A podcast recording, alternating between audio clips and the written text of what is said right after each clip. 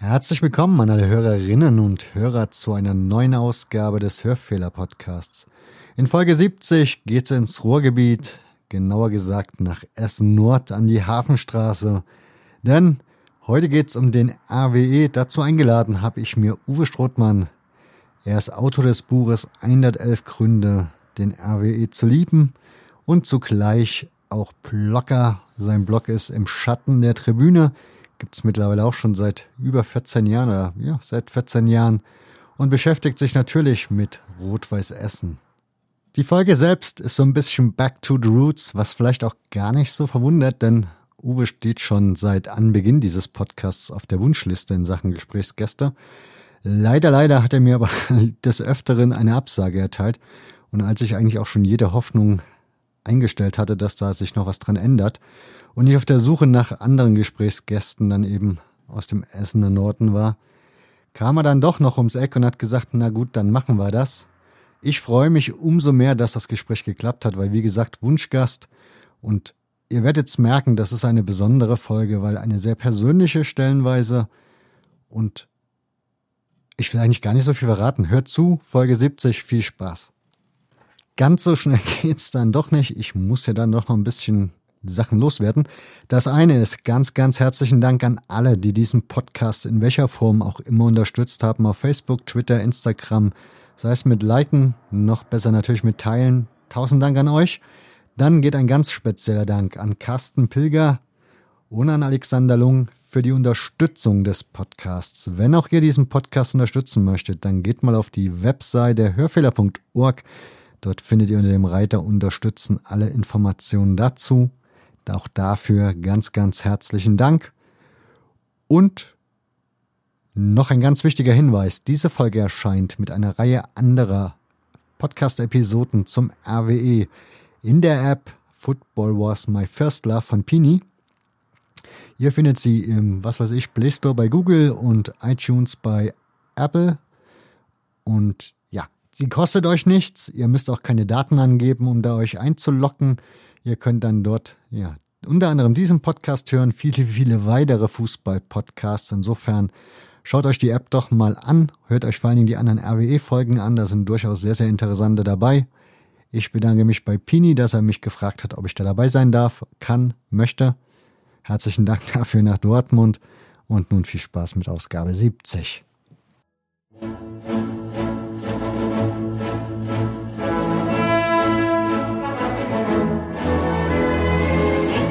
Luscheskowski, wo bist du nur geblieben?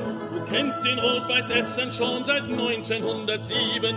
Du warst bei jedem Spiel, nur einmal warst du krank. Opa Luscheskowski, wir schulden dir noch Dank. Wir werden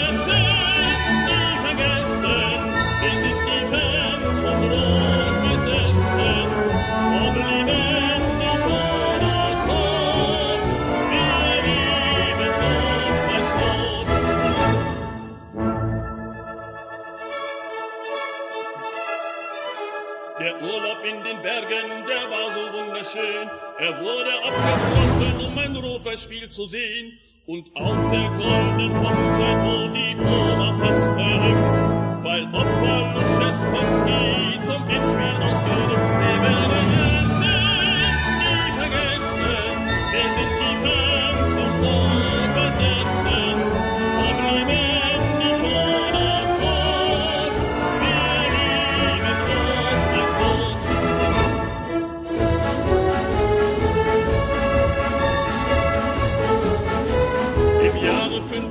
55, da war die Meisterschaft.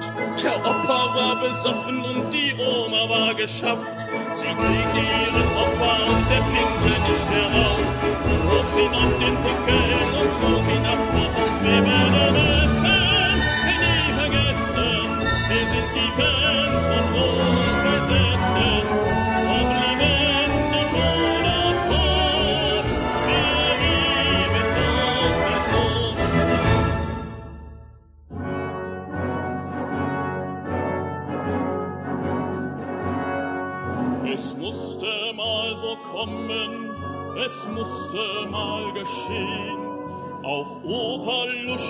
Luschiskowski musste einmal von uns gehen. Und oben angekommen, da ging es ziemlich flott. Da sang er mit den Engeln und mit dem lieben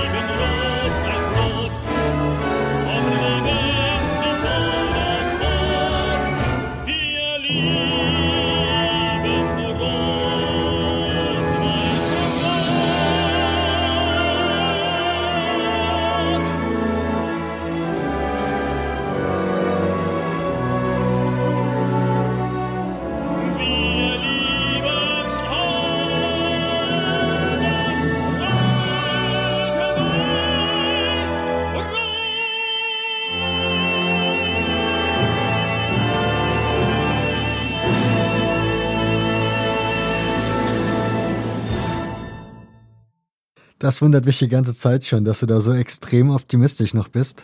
Eigentlich, also Ferl spielt eine super stabile Saison, also abgesehen davon Rödinghausen, wenn man propagiert, Meister müssen aufsteigen, hätte Rödinghausen das ganz klar verdient, sportlich, Punkt. Da muss man auch sportlich so fair sein. Der SC Verl spielt auch eine wirklich verdammt stabile Saison. Das sind zwei wirklich gewachsene Mannschaften. Aber wir können nicht normal aufsteigen. Wir brauchen, glaube ich, so, so ein völliges Chaos, um ganz zum Schluss, vielleicht in der 94. Minute am letzten Spieltag, dann doch noch diesen Relegationsplatz zu erreichen. Ja, ich, also das, das ist einfach so, weil irgendwie es gab so viele Rückschläge und man vergisst ja auch, dass wir eigentlich drei Punkte mehr hätten, die uns durch das Wattenscheid-Spiel dann abgezogen wurden. Ähm, also schlecht reden geht einfach im Moment nicht.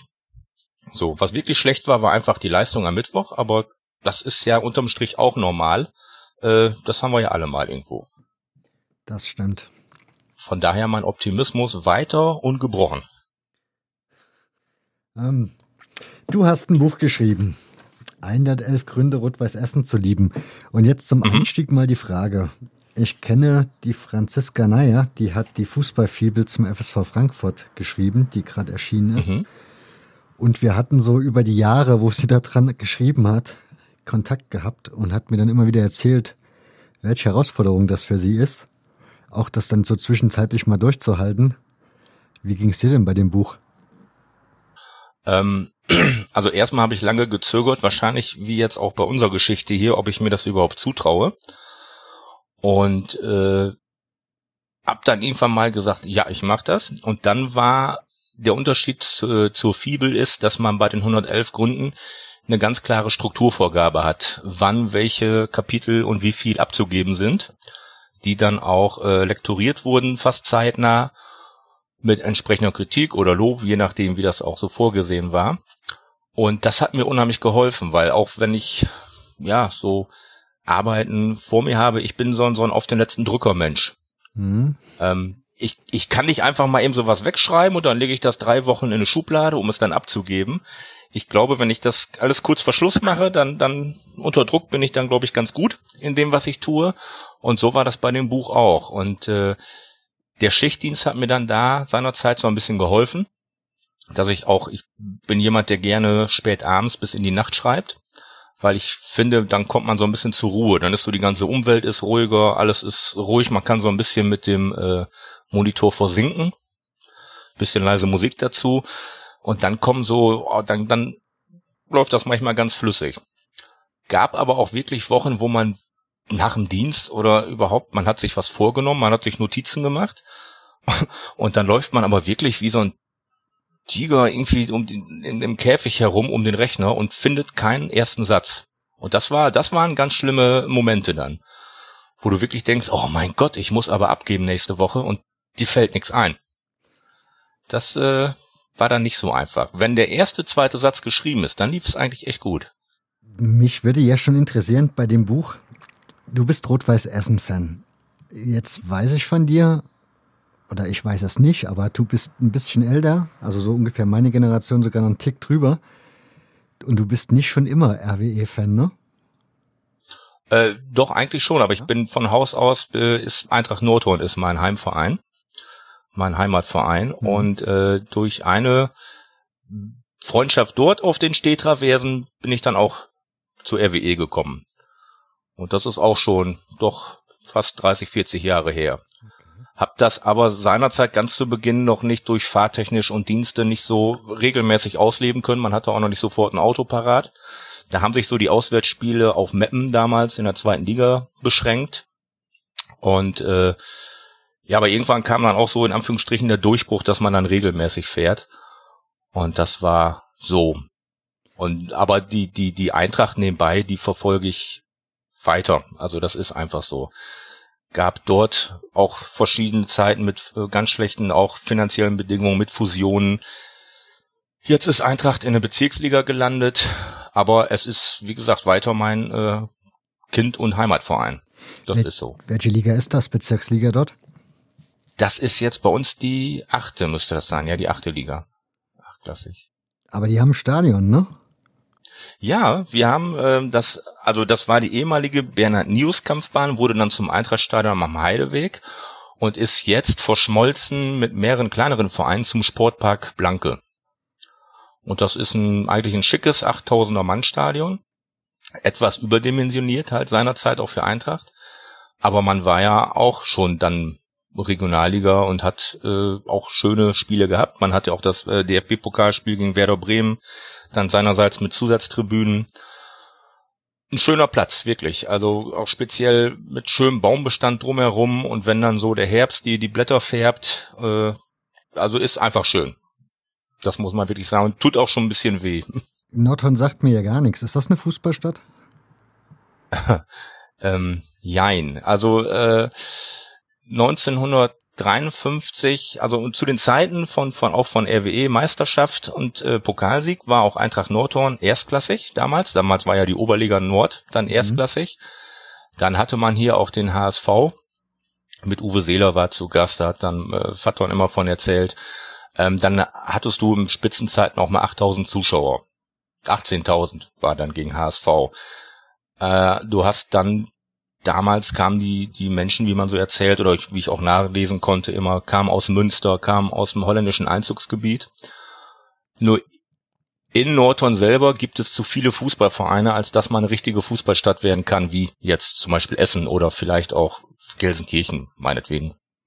Weil ähm, es ist sehr stadtteilbezogen mhm. und ein bisschen gönnt man sich nicht das Schwarz unter den Fingernägeln. Entschuldigung, da wäre, wäre seinerzeit eine Konzentration vielleicht mal besser gewesen. Zudem hast du, wir sind ein Kilometer von der niederländischen Grenze weg. Mit der Grenze ist bei uns hier der FC Twente, derjenige Verein, der alles abgreift. Du hast dann die A30 runter, hast du Osnabrück mit dem VfL und die B70 hoch hast du den SV Meppen. Und das weiß eigentlich so keiner, dass eigentlich der, der SV Meppen ist gar nicht der Urrivale vielleicht vom VfL Osnabrück, sondern war eigentlich immer der Rivale von Eintracht Nordhorn. Nur ist das jetzt auf ganz verschiedenen Ebenen natürlich zu sehen.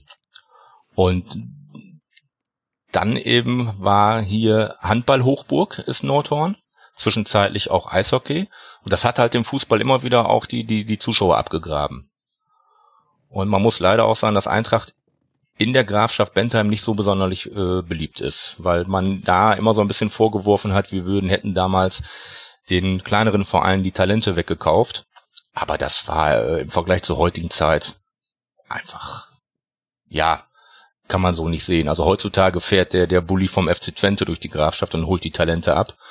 Und früher war es dann eben der, in Anführungsstrichen, große SV Eintracht. Das klingt alles sehr norddeutsch. Ist das schon so weit Norden? Ähm, so Meppen, ja. Osnabrück, Burig so im Norden? Ja, also wir sind äh, Nordwesten. Und man kann eigentlich sind wir hier in Nordhorn mit, mit wenn man sich die die äh, Wetterkarte hätte ich beinahe gesagt, die die Karte auch anschaut, wir sind so mit so, so einem halben Kopf sind wir schon in Holland drin. Also wir sind eigentlich auch ein Stück Holland. Wir sind irgendwie nicht ganz nord, wir sind Nordwestholland vielleicht. So und wir haben eine sehr schöne Lage, denn wir sind in äh, Stunde und 15 Minuten im Ruhrpott, wir sind in zwei Stunden an der Nordseeküste und wir sind in zwei Stunden an jeder holländischen Küste. Wir haben mit Enschede die Großstadt in der Nähe. Also die Lage ist hier äh, sehr schön. Und wie kommt man von dort aus zum RWE? Ähm, meinst du jetzt jetzt mental oder fahrtechnisch? mental. Ach so, nein, das war eben die die ähm, Bekanntschaft in ganz frühen Jahren zu einem mittlerweile verstorbenen Freund auf den Stehtraversen bei Eintracht. Und äh, ja, der war schon ein bisschen durchgeknallt RWE und eigentlich genauso durchgeknallt Eintracht. Also das, das war schon eine Herausforderung der Mensch, aber ich habe ihn echt geliebt als Freund. Und der hat dann irgendwann, ja, dann sind wir zusammen losgefahren. Und dann war man aber auch relativ schnell angefixt von von äh, Hafenstraße Essen. Das ging, das war eine Schockliebe seiner Zeit. Das weißt, ging ganz schnell. Weißt du das Spiel noch? Äh, nein, das weiß ich nicht mehr. Also ich weiß, wie gesagt, dass mein erstes Auswärtsspiel irgendwann 1986 war in Meppen. Das weiß ich noch. Äh, aber das erste Heimspiel weiß ich nicht mehr. Das, das war dann was? Also ich bin da. Zweite, ne? Bitte? Das war zweite damals, genau, als so die erste Mappener Hochphase richtig war. Und äh, das war dann der Witz, wir sind dann ein paar Jahre später oder Jahrzehnte später sind wir dann wieder mit Eintracht nach Meppen gefahren. Also man, man hat so die Ligen dann immer halt mit dem SV Meppen und den Vereinen durchlebt. Und jetzt hoffe ich, dass wir im nächsten Jahr wieder nach Meppen fahren können, aber dann natürlich mit RWE. Ja, ja. Da kommen wir vielleicht denn, nochmal drauf. Meppen steigt auf. Ist das realistisch? Ich habe jetzt nicht auf die Tabelle geguckt, aber. Äh, also rein tabellarisch können in der dritten Liga momentan noch elf Vereine aufsteigen. Was ich so, so im Kopf habe. Na, ich habe gestern nur ja gesehen, so, der Waldhof ist ganz ganz gut positioniert. Ja, das, das freut mich auch, weil wir Familie in Mannheim haben und da äh, sympathisiert man dann auch mit dem Waldhof so ein bisschen mit.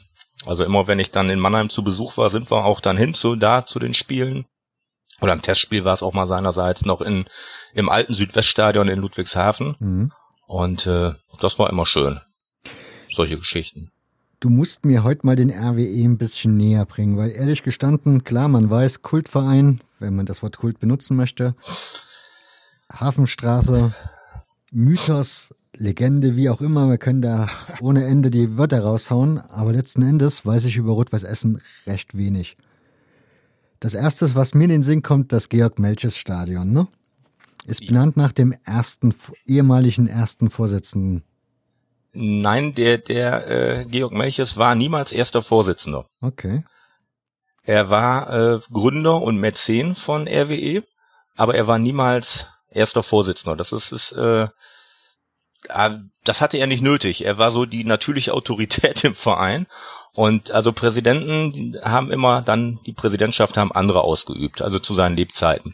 Er ist irgendwann Ehrenpräsident geworden, Ehrenvorsitzender geworden.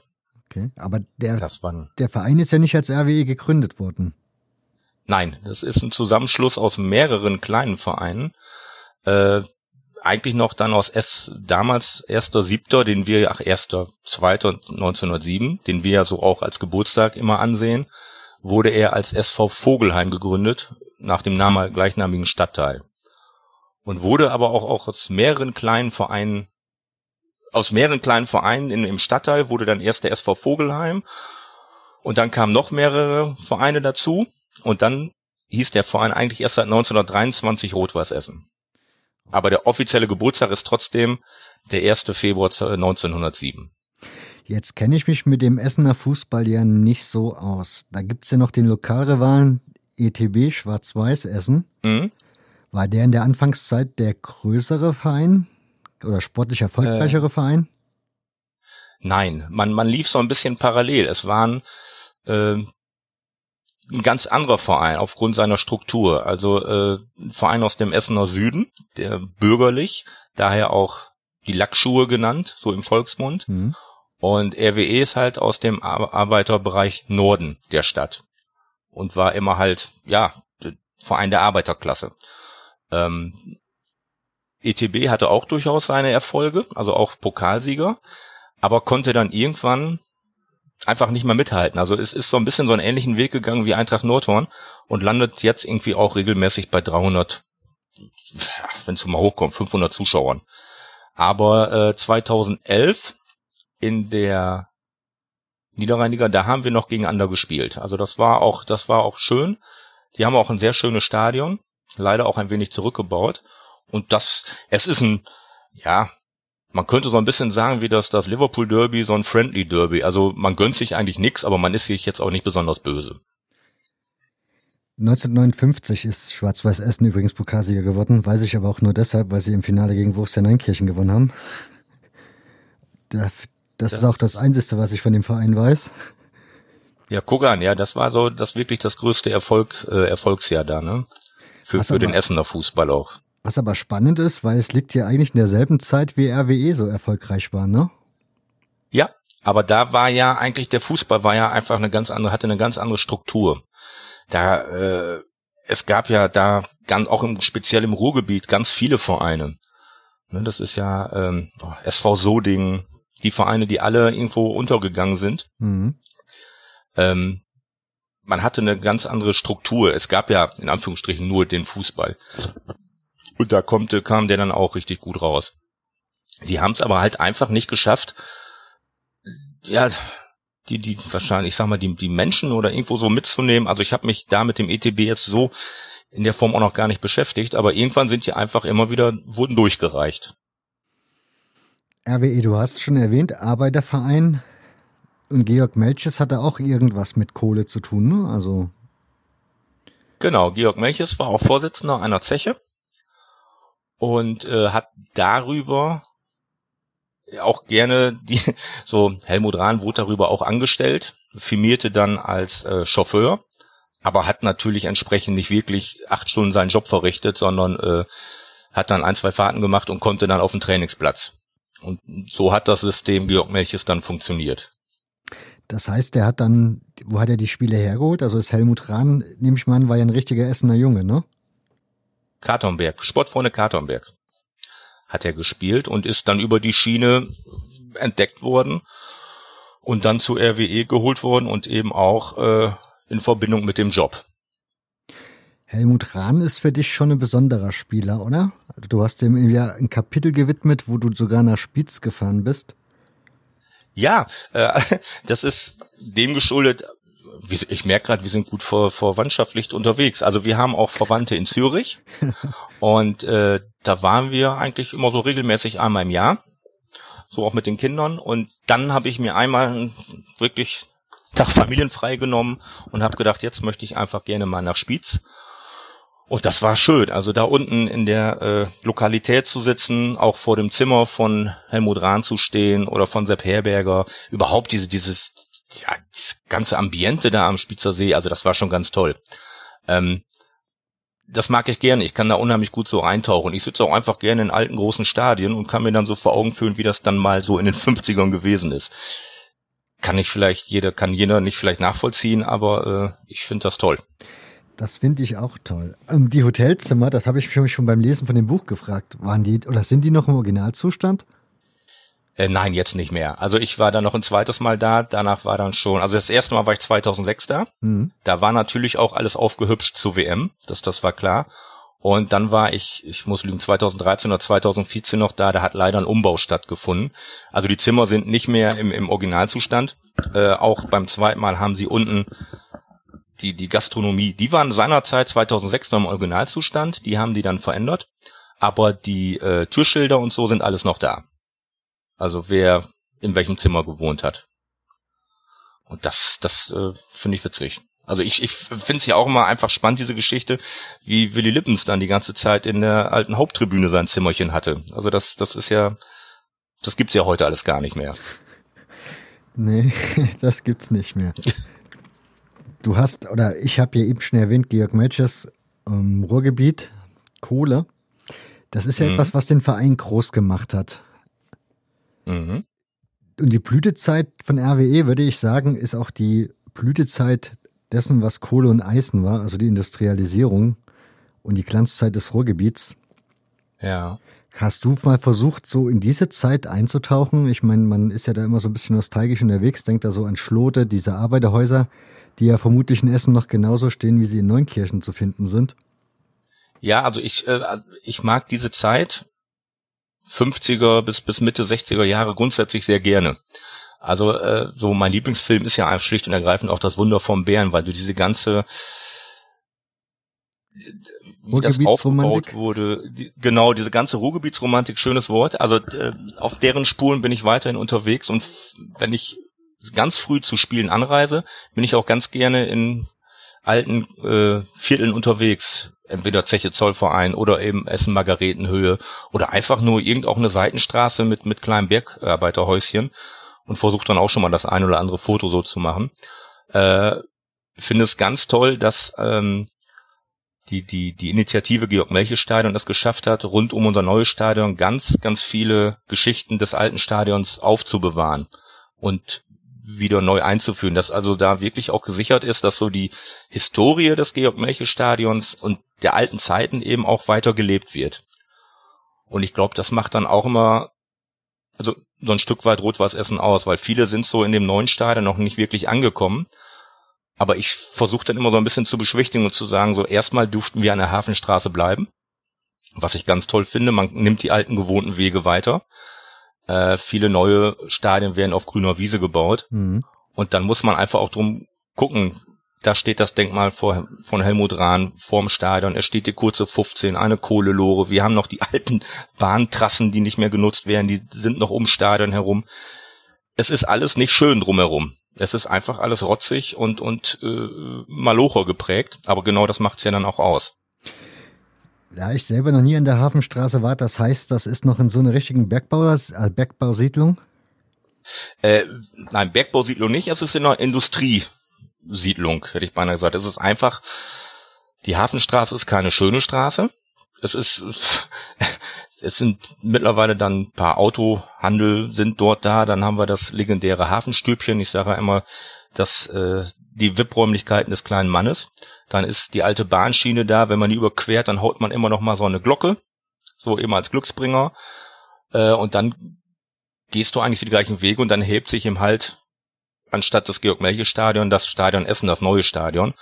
Äh, links und rechts der Straßen, Bottropper, Vogelheimer, Sulterkamp, sind noch Bierbuden, Getränkehallen. Dann ist da noch dann Kreuzung Hafenstraße Bottropper, da ist eine Tankstelle, da darf an äh, Spieltagen auch kein Benzin verkauft werden. Aus Gefahrengründen früher, als die Fantrennung noch nicht so war, ging es dort immer rauf und runter zwischen Rot und anderen Farben.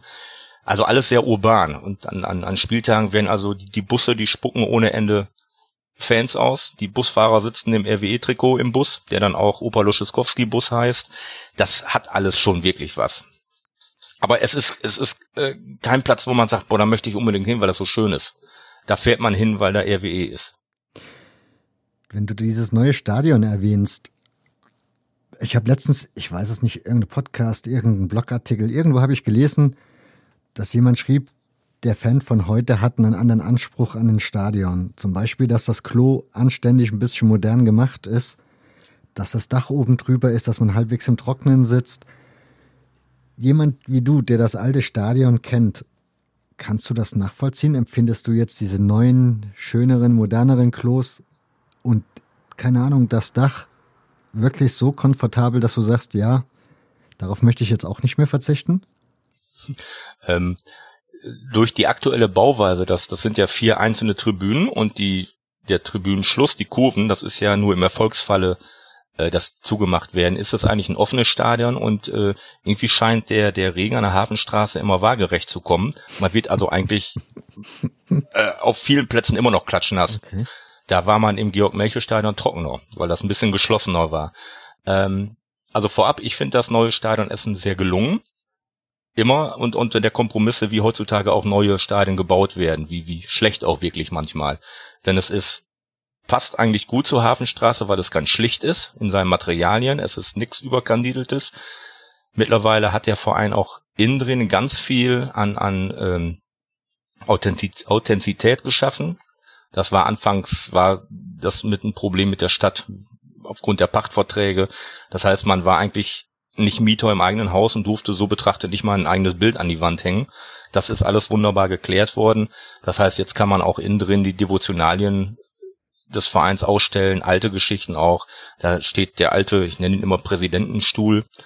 Ähm, die Meisterschale ist da. Es ist, wir haben eine Zeche Zollverein, eine Zeche Hafenstraße innen drin, die ist wunderbar mit alten Fotos und und richtig auch auf Zeche gemacht. Also ganz toll. Also wie gesagt, einfach mal vorbeikommen. Ähm, aber ich ich hätte weiter noch 50 Jahre im Georg-Melche-Stadion Fußball gucken können um zur Anfangsfrage zurückzukehren. Ich äh, mag das, wenn das so ein bisschen ranzig ist und rustikal. Also ich finde es ganz toll. Ja, ich auch. Also ich liebe mein Ellenfeldstadion so runtergekommen, wie das ist, aber ich beobachte das immer so. Wir haben ja auch die Footballmannschaft des Saarlandes hier bei uns spielen im Ellenfeld im Moment. Und die haben halt ein komplett anderes Publikum. A, jünger, so meistens Mitte 20 bis Mitte 30 und du kannst halt beobachten, du kannst im ganzen Stadion dich aufhalten und alles geht auf die Haupttribüne, wo die Sitzplätze sind. Und wenn du dann nachher im Internet liest, wird sich über die Toilettensituation aufgeregt ohne Ende. Unser eins kennt's ja nicht anders und findet das völlig in Ordnung so, aber da scheint schon andere Ansprüche da zu sein. Ja. Also ich glaube, der Anspruch des, des Essener Fans ist einfach, dass er seine Mannschaft malochen und im besten Falle gewinnen sieht. Ähm, natürlich muss man sagen, haben sich die Einkünfte auch durch die neuen Logenmöglichkeiten und, und die VIP-Räumlichkeiten für den Verein natürlich wesentlich verbessert und es gibt auch Gott sei Dank ganz viele Menschen, die das so annehmen. Das, das darf man ja nicht verkennen. Also das alte VIP-Zelt in der Georg-Melche-Straße, äh, Georg-Melche-Stadion hatte natürlich nicht diesen Komfort. Aber es hatte eben den Charme und ich glaube trotzdem, dass die Verbundenheit sich jetzt nicht von der äh, tollsten Toilette abhängig machen lässt. Also da ticken die Menschen wirklich an der Hafenstraße noch ein bisschen anders. Das muss man sagen. Also dafür ist es, kennen die eben halt auch ganz andere Zeiten. Das, das Stadion war ja irgendwie gefühlt immer kaputt. So. Wobei, ich kann mich erinnern, ich habe hier alte Kicker-Ausgaben liegen aus den 50er Jahren. Da wird das Georg Melches Stadion eigentlich als sehr modernes Stadion gepriesen. Genau, ich habe auch jetzt, wo ich den Satz dann gesprochen habe, habe ich schon gemerkt, nee, das war ja nicht immer so. Äh, also wir waren ja seinerzeit sogar das, das Highbury Deutschlands äh, mit der ersten Flutlichtanlage. Ähm, das war ein ganz modernes Stadion und auch diese, diese, also die, die fehlt mir total, diese wundervolle Haupttribüne mit seinem Innenleben, mit, mit dem Tennis, ach, mit dem, dem, mit der Turnhalle innen drin, mit den Wohnungen, mit den Lokalitäten. Äh, das war ganz klasse. Das, das, da bin ich auch wirklich bis, bis, bis der letzte Stein gefallen ist, bin ich immer wieder hingefahren und habe Fotos gemacht und äh, du hatte das Glück noch rein zu dürfen, dürfen, dürfen. Ähm, das, nein, das war schon toll. So, aber irgendwann äh, hat sich das dann überholt und durch die ständig schwillenden Finanzprobleme des Vereins irgendwann beginnend äh, war auch dann nicht mehr Geld genug da. Die Stadt Essen war ja auch immer irgendwo so ein bisschen finanziell knapp bei Kasse. Äh, und dann ließ man halt als erstes das, das Stadion so ein bisschen verfallen. So, dann gab's ja die Geschichte mit der Westkurve, die irgendwann aus Sicherheit, also aus Baugründen nicht mehr benutzt werden durfte. Dann folgte der Rückbau, dann hieß es ja, es wird eine neue gebaut. Dann war aber wieder kein Geld da und so gaben sich ja immer Versprechen und Nichteinhaltung die Klinke in die Hand. Und ich denke, dass das neue Stadion Essen dafür schon ein ganz toller Nachfolger war und auch ein wichtiger Nachfolger war. Und die anfänglichen Diskussion, und ich meine, heutzutage wird ja leider immer auch gerne mal äh, gehetzt so im Netz oder gehässig reagiert, dass das Stadion viel zu groß dimensioniert ist für den Verein. Da kann man jetzt nur sagen, bei über 11.000 Zuschauern im Schnitt in der vierten Liga, nö, ist es nicht. Es passt. Das ist unfassbar, ne? Also, das ist etwas, kannst du dir das erklären? Wieso dieser Verein, obwohl der seit Jahrzehnten im Grunde sportlich eigentlich nur irgendwie ein Schattendasein fristet, immer noch so eine Menge Menschen anzieht? Also rein rational ist das nicht zu erklären, rein sportlich eigentlich auch nicht. Das hat aber einfach was dann mit, mit dieser ganz emotionalen Verbindung damit zu tun. Und es ist ja nicht nur so, dass das der Zuschauerschnitt alleine schon ein erstaunlicher ist, sondern es ist ja auch, wie viel Kinder auch da sind in, an Spieltagen, in Trikots. Es wird wirklich weitergegeben. Und da gibt's auch manchmal keine Alternative. Und es ist immer witzig, wenn man äh, manchmal Fans trifft, äh, die dann ein rotes T-Shirt anhaben äh, und dann mit dem Slogan drauf, wo RWE spielt, ist erste Liga. Ähm, man lebt eigentlich immer gedanklich fühlt man sich mindestens noch als Zweitligist, man viele sogar noch als Erstligist. Und man hat dann halt auch mal so diesen, diese gehörige Portion, ja, es ist so, also, dass man eigentlich, man fühlt sich noch immer richtig gut. So. Und dann kommen, kamen dann irgendwann so diese mittlerweile zehn Jahre in der Unterklassigkeit, die einfach äh, schon wehtun. Aber äh, sobald man merkt, es geht wieder ein bisschen nach oben, sind sie alle wieder da. Das ist, das ist unglaublich. Du hast in diesem Buch ein Spiel, wo du das ansprichst, ne? Ich glaube, da war der gerade wieder Konkurs oder es war irgendwie die Pleite vor Augen. Und dann hat man irgendwie noch eine Mannschaft aus dem Nichts zusammengezimmert. Und dann waren am ersten Spieltag wieder alle am Start. Das war eben das nach der, der ähm, Lizenz, also nach der Insolvenz, äh, ist man dann ja runtergegangen und wir wussten ja bis, bis Tage bevor man dann wirklich auch seine Absichtserklärung oder Starterklärung für die Liga abgeben muss, hätte ja alles passieren können. Also man hätte als äh, RWE 3 in der Kreisklasse C müsste man dann ja anfangen oder als, als neuer Verein. Mhm. Man hätte, äh, es stand auch eine Vereinslöschung zur Disposition. Und dann gab es irgendwann eben das Signal, dass wir in der Oberliga anfangen. Also dann Niederrheinliga hieß die dann. Äh, das war schon toll. Und dann hab, war ich ganz früh da auch am Spieltag. Das war auch äh, gegen den VfB Homberg. Also die meisten Teile der damaligen Zweiten haben halt dann die Schuhe für die erste geschnürt. Also eigentlich sind die nur quasi umbenannt worden. Und äh, da habe ich erst gedacht, ein, eineinhalb Stunden vor Spielbeginn, scheiße, jetzt haben sie uns wirklich, jetzt, jetzt ist vorbei, also der Geduldsfaden ist gerissen. Und je näher das Spiel rückte, dann kamen die wirklich, es waren jetzt nicht 11.000, aber es waren 6.587, auch für die Fünfklassigkeit dann ja seinerseits nach der, den Monaten unglaublich, äh, kamen die aus allen Ecken wieder an.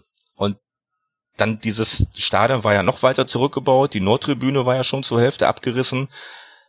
Wie die Mannschaft dann losgelegt hat und dann mit dem Tor des Monats war es ja seinerzeit noch von Alexander Tamm in der Nach Nachspielzeit das, das war unfassbar. Also ich habe noch nie so viele Menschen wirklich Tränen in den Augen sehen gehabt, die wirklich gedacht haben, ja, wir sind noch nicht tot, wir leben noch. Du hattest gerade die Formulierung, also fast hättest du sie ausgesprochen. Jetzt haben sie uns wirklich klein gekriegt. Und ich habe so das Gefühl, bei dem Lesen deines Buches, dieser, diese, das war das Lizenzentzug, den ihr erlebt habt aus der Bundesliga raus. Das ist etwas, das habt ihr bis heute noch nicht so richtig verarbeitet, oder? Ähm, na, das also aus der Bundesliga raus, das war ja der Bundesliga-Skandal. Genau. Genau, und das war ja, hatte ja mit, mit Lizenz weniger zu tun, sondern wir mussten dann ja äh, aufgrund der sportlichen, also wir hätten eigentlich drinbleiben müssen, weil eine andere Mannschaft dafür ja hätte gehen müssen. Wir sind ohne dem wären wir Sport, wir wären sonst nicht abgestiegen. Wenn man wirklich jetzt äh, Gelsenkirchen oder Bielefeld, wie sie alle heißen, bestraft hätte, mhm. hätten die ja auch dann wirklich, dann wären wir drin geblieben. Der, äh, oh Gott, wir hatten so viele Lizenzentzüge. Also der Lizenzentzug war 1994, 1993. Äh, da wurde dann die Lizenz wieder entzogen. Das konnte man seinerzeit auch nicht, nicht wirklich ganz verstehen. Also wir haben öfter mal, oder es wurden öfter Kerzen niedergelegt oder hingestellt. Aber ist dieses, ist dieser Abstieg aus der ersten Liga, ist das so der Anfang vom Ende? Also von dem sportlichen Absturz? Mm, jein. Also äh, es war der 91 war auch nochmal Lizenzentzug und Zwangsabstieg aus der zweiten Liga. Es war, äh, das war einfach ein tiefes Gefühl der Ungerechtigkeit. Und das hat auch dann dazu beigetragen, dass man den Nachbar aus Gelsenkirchen noch weniger mag, als man ihn auch seinerzeit schon mochte, nicht mochte. Ähm, aber war sicherlich auch der Grundstein dafür, dass man sich vom, vom DFB schlichtweg so ein bisschen wie so ein Stiefkind behandelt fühlt.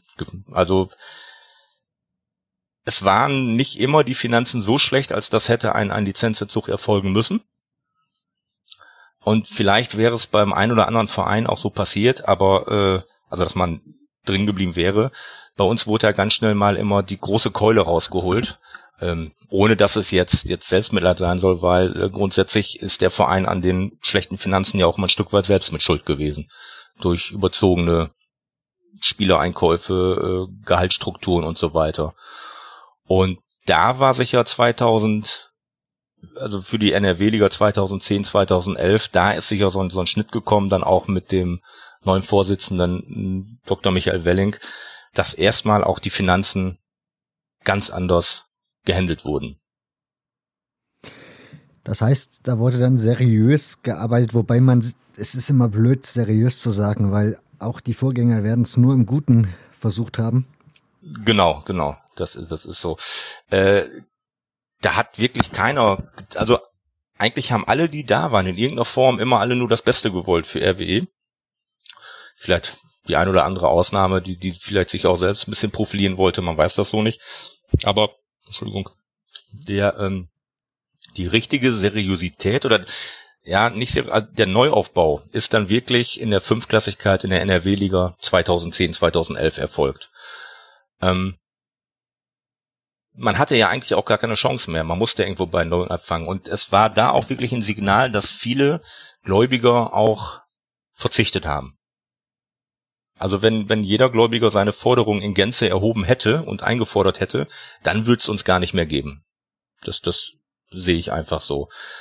Aber auch da war der RWE für ganz viele noch so wichtig, dass man gesagt hat, ja okay, jetzt ganz unten, jetzt fangen wir dann doch nochmal neu an und äh, kommen euch so entgegen.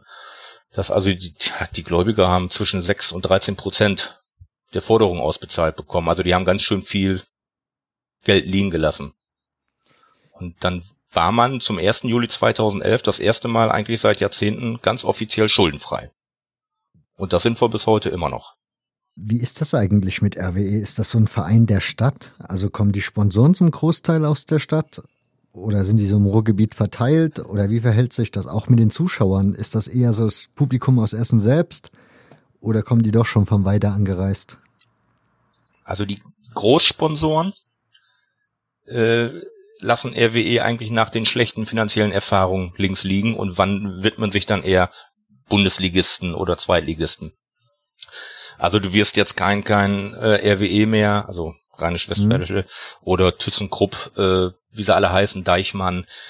Die waren bei RWE viele Jahre aktiv und haben halt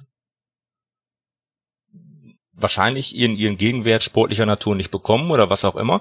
Ähm, es sind sehr viel mittelständische Unternehmen. Also wirklich auch der Handwerker von nebenan, äh, der Malerbetrieb, die, das ist so, so die Basis als Sponsor von RWE. Bis nun eben in, in diesem Jahr wieder äh, auch ein, ja doch mit dem, mit dem Hafid, dem Bauunternehmen, ist eigentlich auch, wird geführt als mittelständisches Bauunternehmen. Dann hatten wir ja eben das Glück äh, mit dem Herrn von Naketano. Ähm, aber ansonsten, es gibt keinen großen Player in der Stadt, der, der aktuell für RWE einsteht. Und ich glaube, das ist auch ganz gut so, dieser Weg. Dass da viele kleinere mittelständische, weil die haben auch das, das rot-weiße Herz dann alles am richtigen Fleck. Ähm, denn die haben jetzt ja auch, wir hatten ja die Hoch 3 Geschichte, die haben jetzt ja trotzdem auch wieder alle verlängert oder teilweise noch, noch zu alten Konditionen. Da ist jetzt, was ja, ist denn die Hoch 3 Geschichte? Ähm, das ist von, äh, vor, vor vier Jahren, das war 2016, äh, einberufen worden als Idee, dass man bisschen mehr Planungssicherheit hat, dass man die Dauerkarten für drei Jahre festmacht zu einem etwas höheren Preis, um von diesen Mehrerlösen vielleicht auch den einen oder anderen etwas besseren Spieler zu kaufen. Sprich, man hat sich dadurch finanziellen Spielraum erhofft und hat dann die, die, die, die Prämisse ausgegeben, hoch drei heißt, in drei Jahren wollen wir hoch, also in drei Jahren dritte Bundesliga. Das hat dann eben nicht funktioniert. Das ist mit Mitte dieses Jahres eben ausgelaufen, die Aktion. Und dann stand man natürlich erstmal vor der Frage, ja gut, gab natürlich auch wieder die übliche Häme, wobei ich die Idee weiterhin echt richtig gut fand. Ähm, wie kann man den Leuten das dann jetzt noch verkaufen? Und es gab tatsächlich dann auch wieder noch Fans, die äh, trotzdem weiter verlängert haben zu gleichen Konditionen, also auch zu, zu erhöhten Konditionen ihre Karte gekauft haben, um einfach zu zeigen, wir machen das so weiter, wir glauben da noch dran, irgendwann, irgendwie. Das heißt, man bezahlt seine Dauer, also die Dauerkarte gilt für drei Jahre und ich bezahle dann schon für drei Jahre. Also soweit ich das so ganz mitbekommen habe, ja. Und Aber dann äh, doch dem es gab Verein da noch ein, das zwei. Geld im zweiten und dritten Jahr, oder? Wenn das im ersten raushaut? Nein, die, die, die Karten waren dann ein bisschen teurer. Es gab dann so ein, zwei Goodies noch mit dabei. Ähm, die Karten waren dann etwas teurer als die normale Dauerkarte. Der Preis galt für drei Jahre. Der wurde jetzt nicht sofort äh, auf einmal bezahlt, sondern ich glaube, da müsste ich mal bei Freunden nachfragen, ob die dann jedes Jahr dann bezahlt haben. Aber unterm Strich, die Hoch drei Unterstützer haben mehr bezahlt für dieselbe Karte, als du im normalen Kauf, Verkauf hättest zahlen können. Okay. Wie siehst du aktuell so die Situation von RW? Also von außen betrachtet könnte man sagen, man konsolidiert sich langsam sportlich.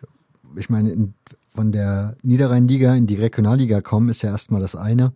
Dann gilt ja immer so drin bleiben, dann so langsam mal Mittelfeld und dann oben anriechen. Von daher finde ich, ist RWE von außen betrachtet ja auf einem guten Weg.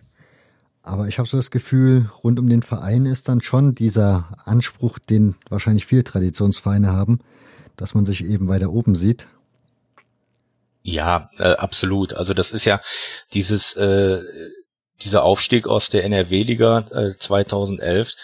Das ähm, war eine ganz tolle Situation. Das war ganz wirklich. Damit hat dann absolut keiner gerechnet. Also wären wir noch noch drei vier Jahre NRW-Liga geblieben, dann wäre es vielleicht auch ganz gut gewesen.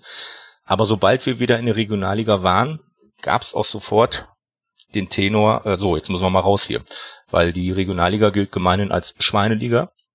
Und ja, also das, das hatte zur Folge, dass jedes Jahr die Ansprüche eben so hoch waren, dass wir hatten eine unheimliche Spielerfluktuation, eine unheimliche Trainerfluktuation.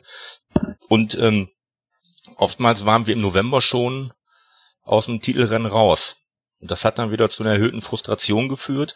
Zwischenzeitlich war es sogar eine Saison, ich glaube vor drei Jahren war es, wo wirklich auch dann äh, der aktive, die aktive Unterstützung einfach im November eingestellt wurde weil man einfach gesagt hat, das, das passt alles nicht mehr. Ähm, dies Jahr hat man dann den Turnaround gemacht, hat wirklich nochmal komplett jetzt den Kader verändert. Noch krasser, als es äh, in den Vorjahren der Fall war.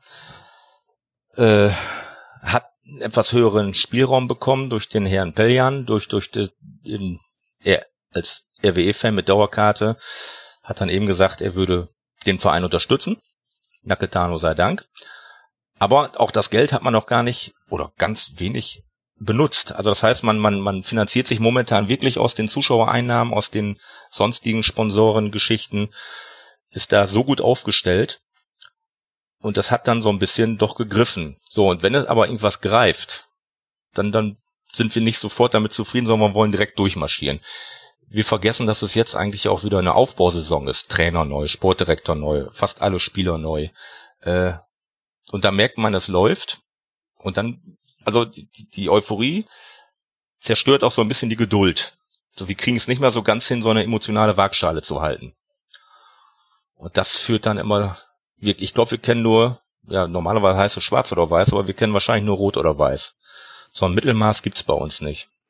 Und so, also dies, dies mit dem Konsolidieren über zehn Jahre, nee, das, das ist, da kannst du keinen mehr verkaufen, das ist zu lange her. Naja, Also, würde dir dann sagen, dann sollen sie ein bisschen weiter Richtung Südwesten gucken und sich den FCK anschauen und dann kann man, glaube ich, in Essen auch wieder ganz froh sein mit der Situation. Ja, natürlich. Also grundsätzlich ist ja auch das, dass wenn du mit so vielen Menschen zeitgleich Zuschauer äh, äh, ein Spiel guckst, du hast ja auch dann nicht das Gefühl, dass du irgendwo in der vierten Liga bist. So vom, vom ganzen drumherum, vom vom vom Anmarschweg, vom Catering her bis bis zur Atmosphäre bist du eigentlich gefühlt nicht in der vierten Liga. Aber dass du eben doch in der vierten Liga bist, das ist dieses Problem, dass du doch noch gegen Zweitvertretungen spielst, antrittst. Das nagt unheimlich am Selbstbewusstsein und ähm, macht ungeduldig.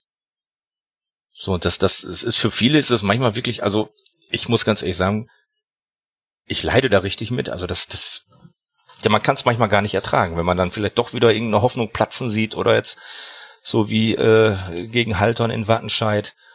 Ah, da bin ich zwei Tage, bin ich da fertig mit. Ja, aber Haldern ist auch ein gut geführter Verein, ne? Ja, natürlich, du darfst ja vor allen Dingen auch in der eigenen Liga, darfst du ja überhaupt keinen Verein unterschätzen.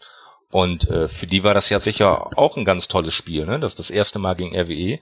Und unsere hatten halt einen absolut schlechten Tag, kann alles passieren.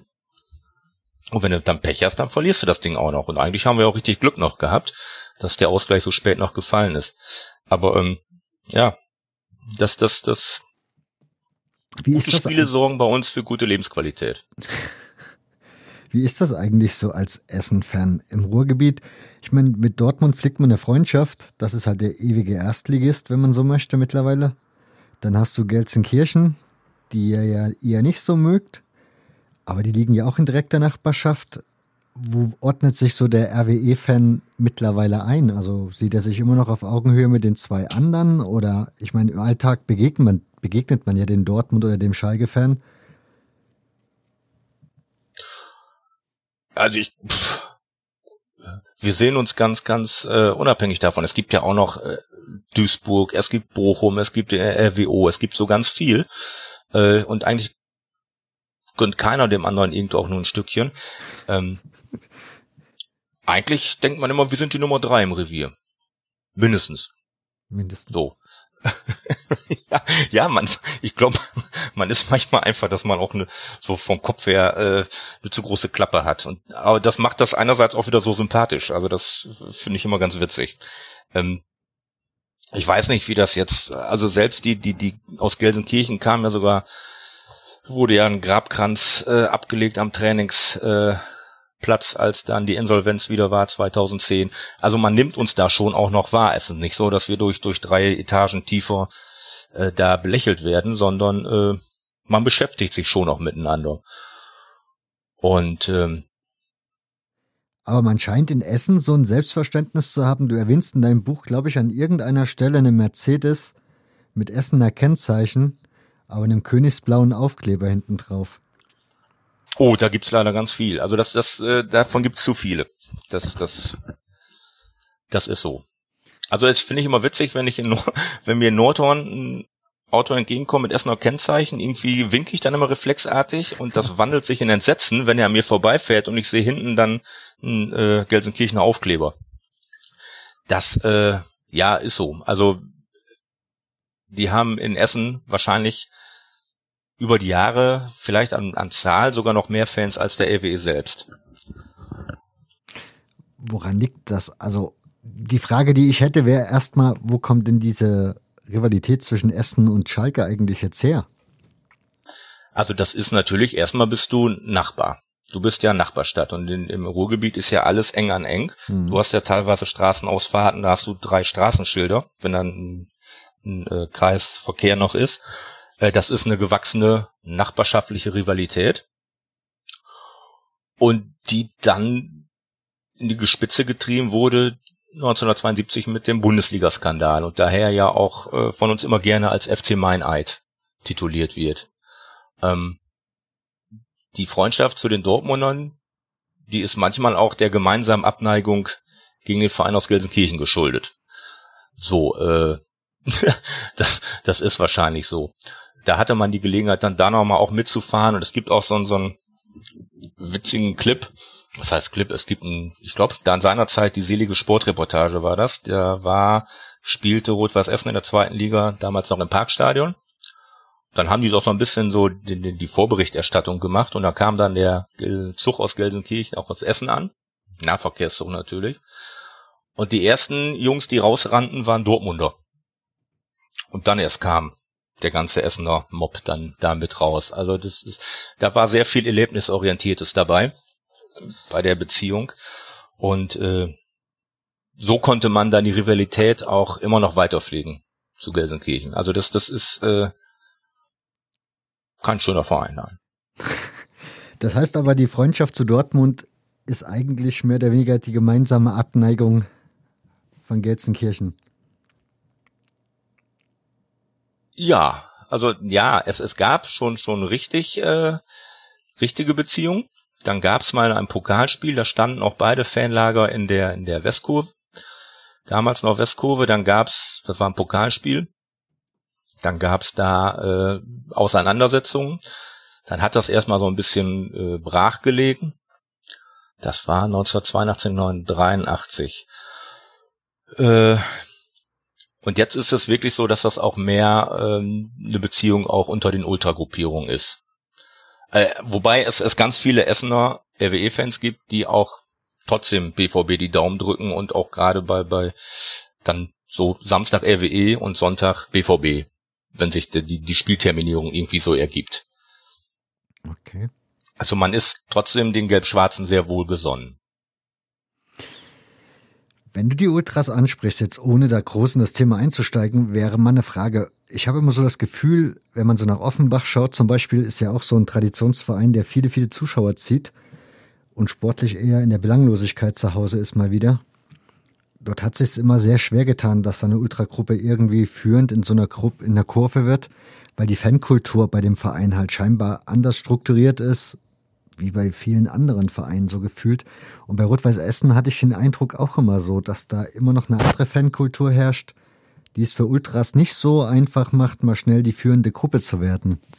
Würdest du mir das ähm, so zustimmen? Ich glaube ja. Also ich glaube, das war zu Beginn äh, ein schweres Unterfangen, so ein bisschen äh, ultra gut so mit einzuführen, dass das konnte der normale Fan oder vielleicht auch die normale Kutte in Anführungsstrichen äh, so nicht ganz nachvollziehen. Und ich glaube, dass auch wenn man jetzt nochmal so ältere Spiel oder, oder ältere Reportagen sieht aus äh, zweite Liga Zeiten oder selbst auch wenn es nur Anfang 2000er Jahre sind, also da hing dann auch erst noch keine Ultra Essen Fahne, sondern die hat sich dann auch so ein bisschen ihren Platz erst suchen müssen. Und guckt man das dann bei, bei YouTube zum Beispiel ein, zwei Saisons später mal rein, kleine Clips, von, von Sport im Westen dann damals, dann hingen sie irgendwann in der Mitte. Also es, es hat schon so ein, so ein Prozess gedauert. Das ist absolut so. Und es ist auch jetzt noch so, dass wir einen sehr hohen Anteil an Kuttenträgern haben. Ich finde das immer sehr gut. Weil so eine Vielschichtigkeit ist, macht's ja auch aus. Da hast du wohl recht. Wenn du schon so lange bei dem Verein bist, ne? Warst du bei dem Pokalfinale in Berlin?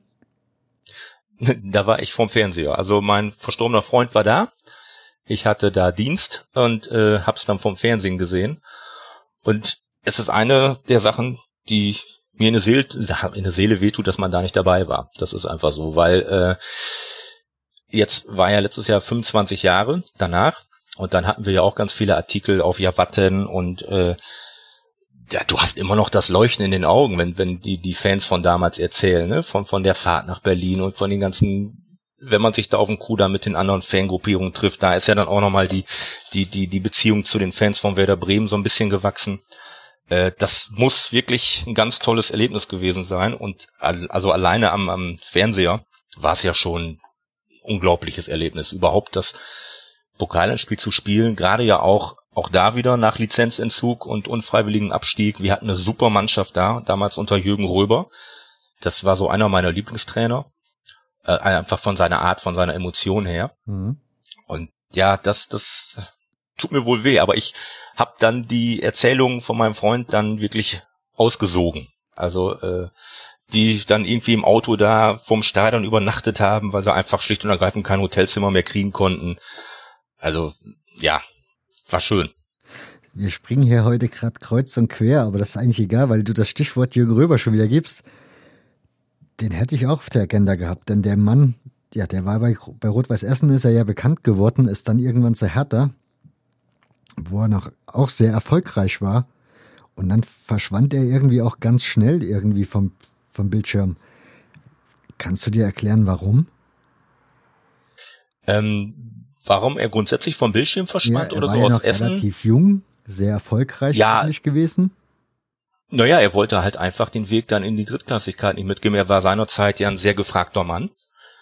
Und ähm, ja, wenn du dann quasi auch deiner Mannschaft beraubt wirst, die du mit aufgebaut hast, äh, dann ist klar, dass man dann irgendwann anderen, anderen Vereinen dann nachgeht. Hat er noch einen Bezug zum RWE mittlerweile? Ich glaube nicht. Also äh, auf jeden Fall kam seinerzeit, jetzt weiß ich wieder, das Angebot vom VfB Stuttgart. So, und äh, da hast du dann als, also auch damals schon, heutzutage ist ja überhaupt keine Frage, sobald ein Angebot kommt, ist man ja weg, weil Vereinsliebe oder Zugehörigkeit zählt ja so gar nicht mehr. Aber damals, wenn dein Verein in der dritten Liga ab, abgehen muss und du kriegst dann vom VfB Stuttgart ein Angebot, dann nimmst du das natürlich an. Ähm, ich glaube nicht, dass er noch großartig Beziehung hat. Das ist für mich halt ich so. Ich meine, er wäre zwischendurch so nochmal da gewesen. Also jetzt nicht nur von RWE, sondern grundsätzlich, weil wie gesagt, der war ja bei der Hertha, war da noch sehr erfolgreich. Ja. Und dann irgendwie aber irgendwie auch Wolfsburg. Ja, nö, er, er war dann, äh, also eigentlich, ich habe es mir hier aufgebaut, er war in den Jahresschritten. Er ist dann VfB Wolfsburg eine Saison, dann ist er nach Belgrad zu Partisan gewechselt, mhm. dann Borussia Dortmund und dann ging's nach Russland, auch wieder nur für eine Saison. Und das letzte, was so auch gelistet ist, ist Ankara Sport 2009. Und seitdem verliehen sich seine Spuren. Okay. Wobei er seit 2017, lese ich gerade hier, Sportdirektor beim ersten, belgischen Erstligisten Mouscron ist. Also er ist wohl noch im Fußballgeschäft. Okay. Sehr, sehr komisch. Auf jeden Fall ist er äh, äh, 2007 als Trainer des Jahrhunderts gewählt worden. Bei Rot-Weiß Essen? Ja.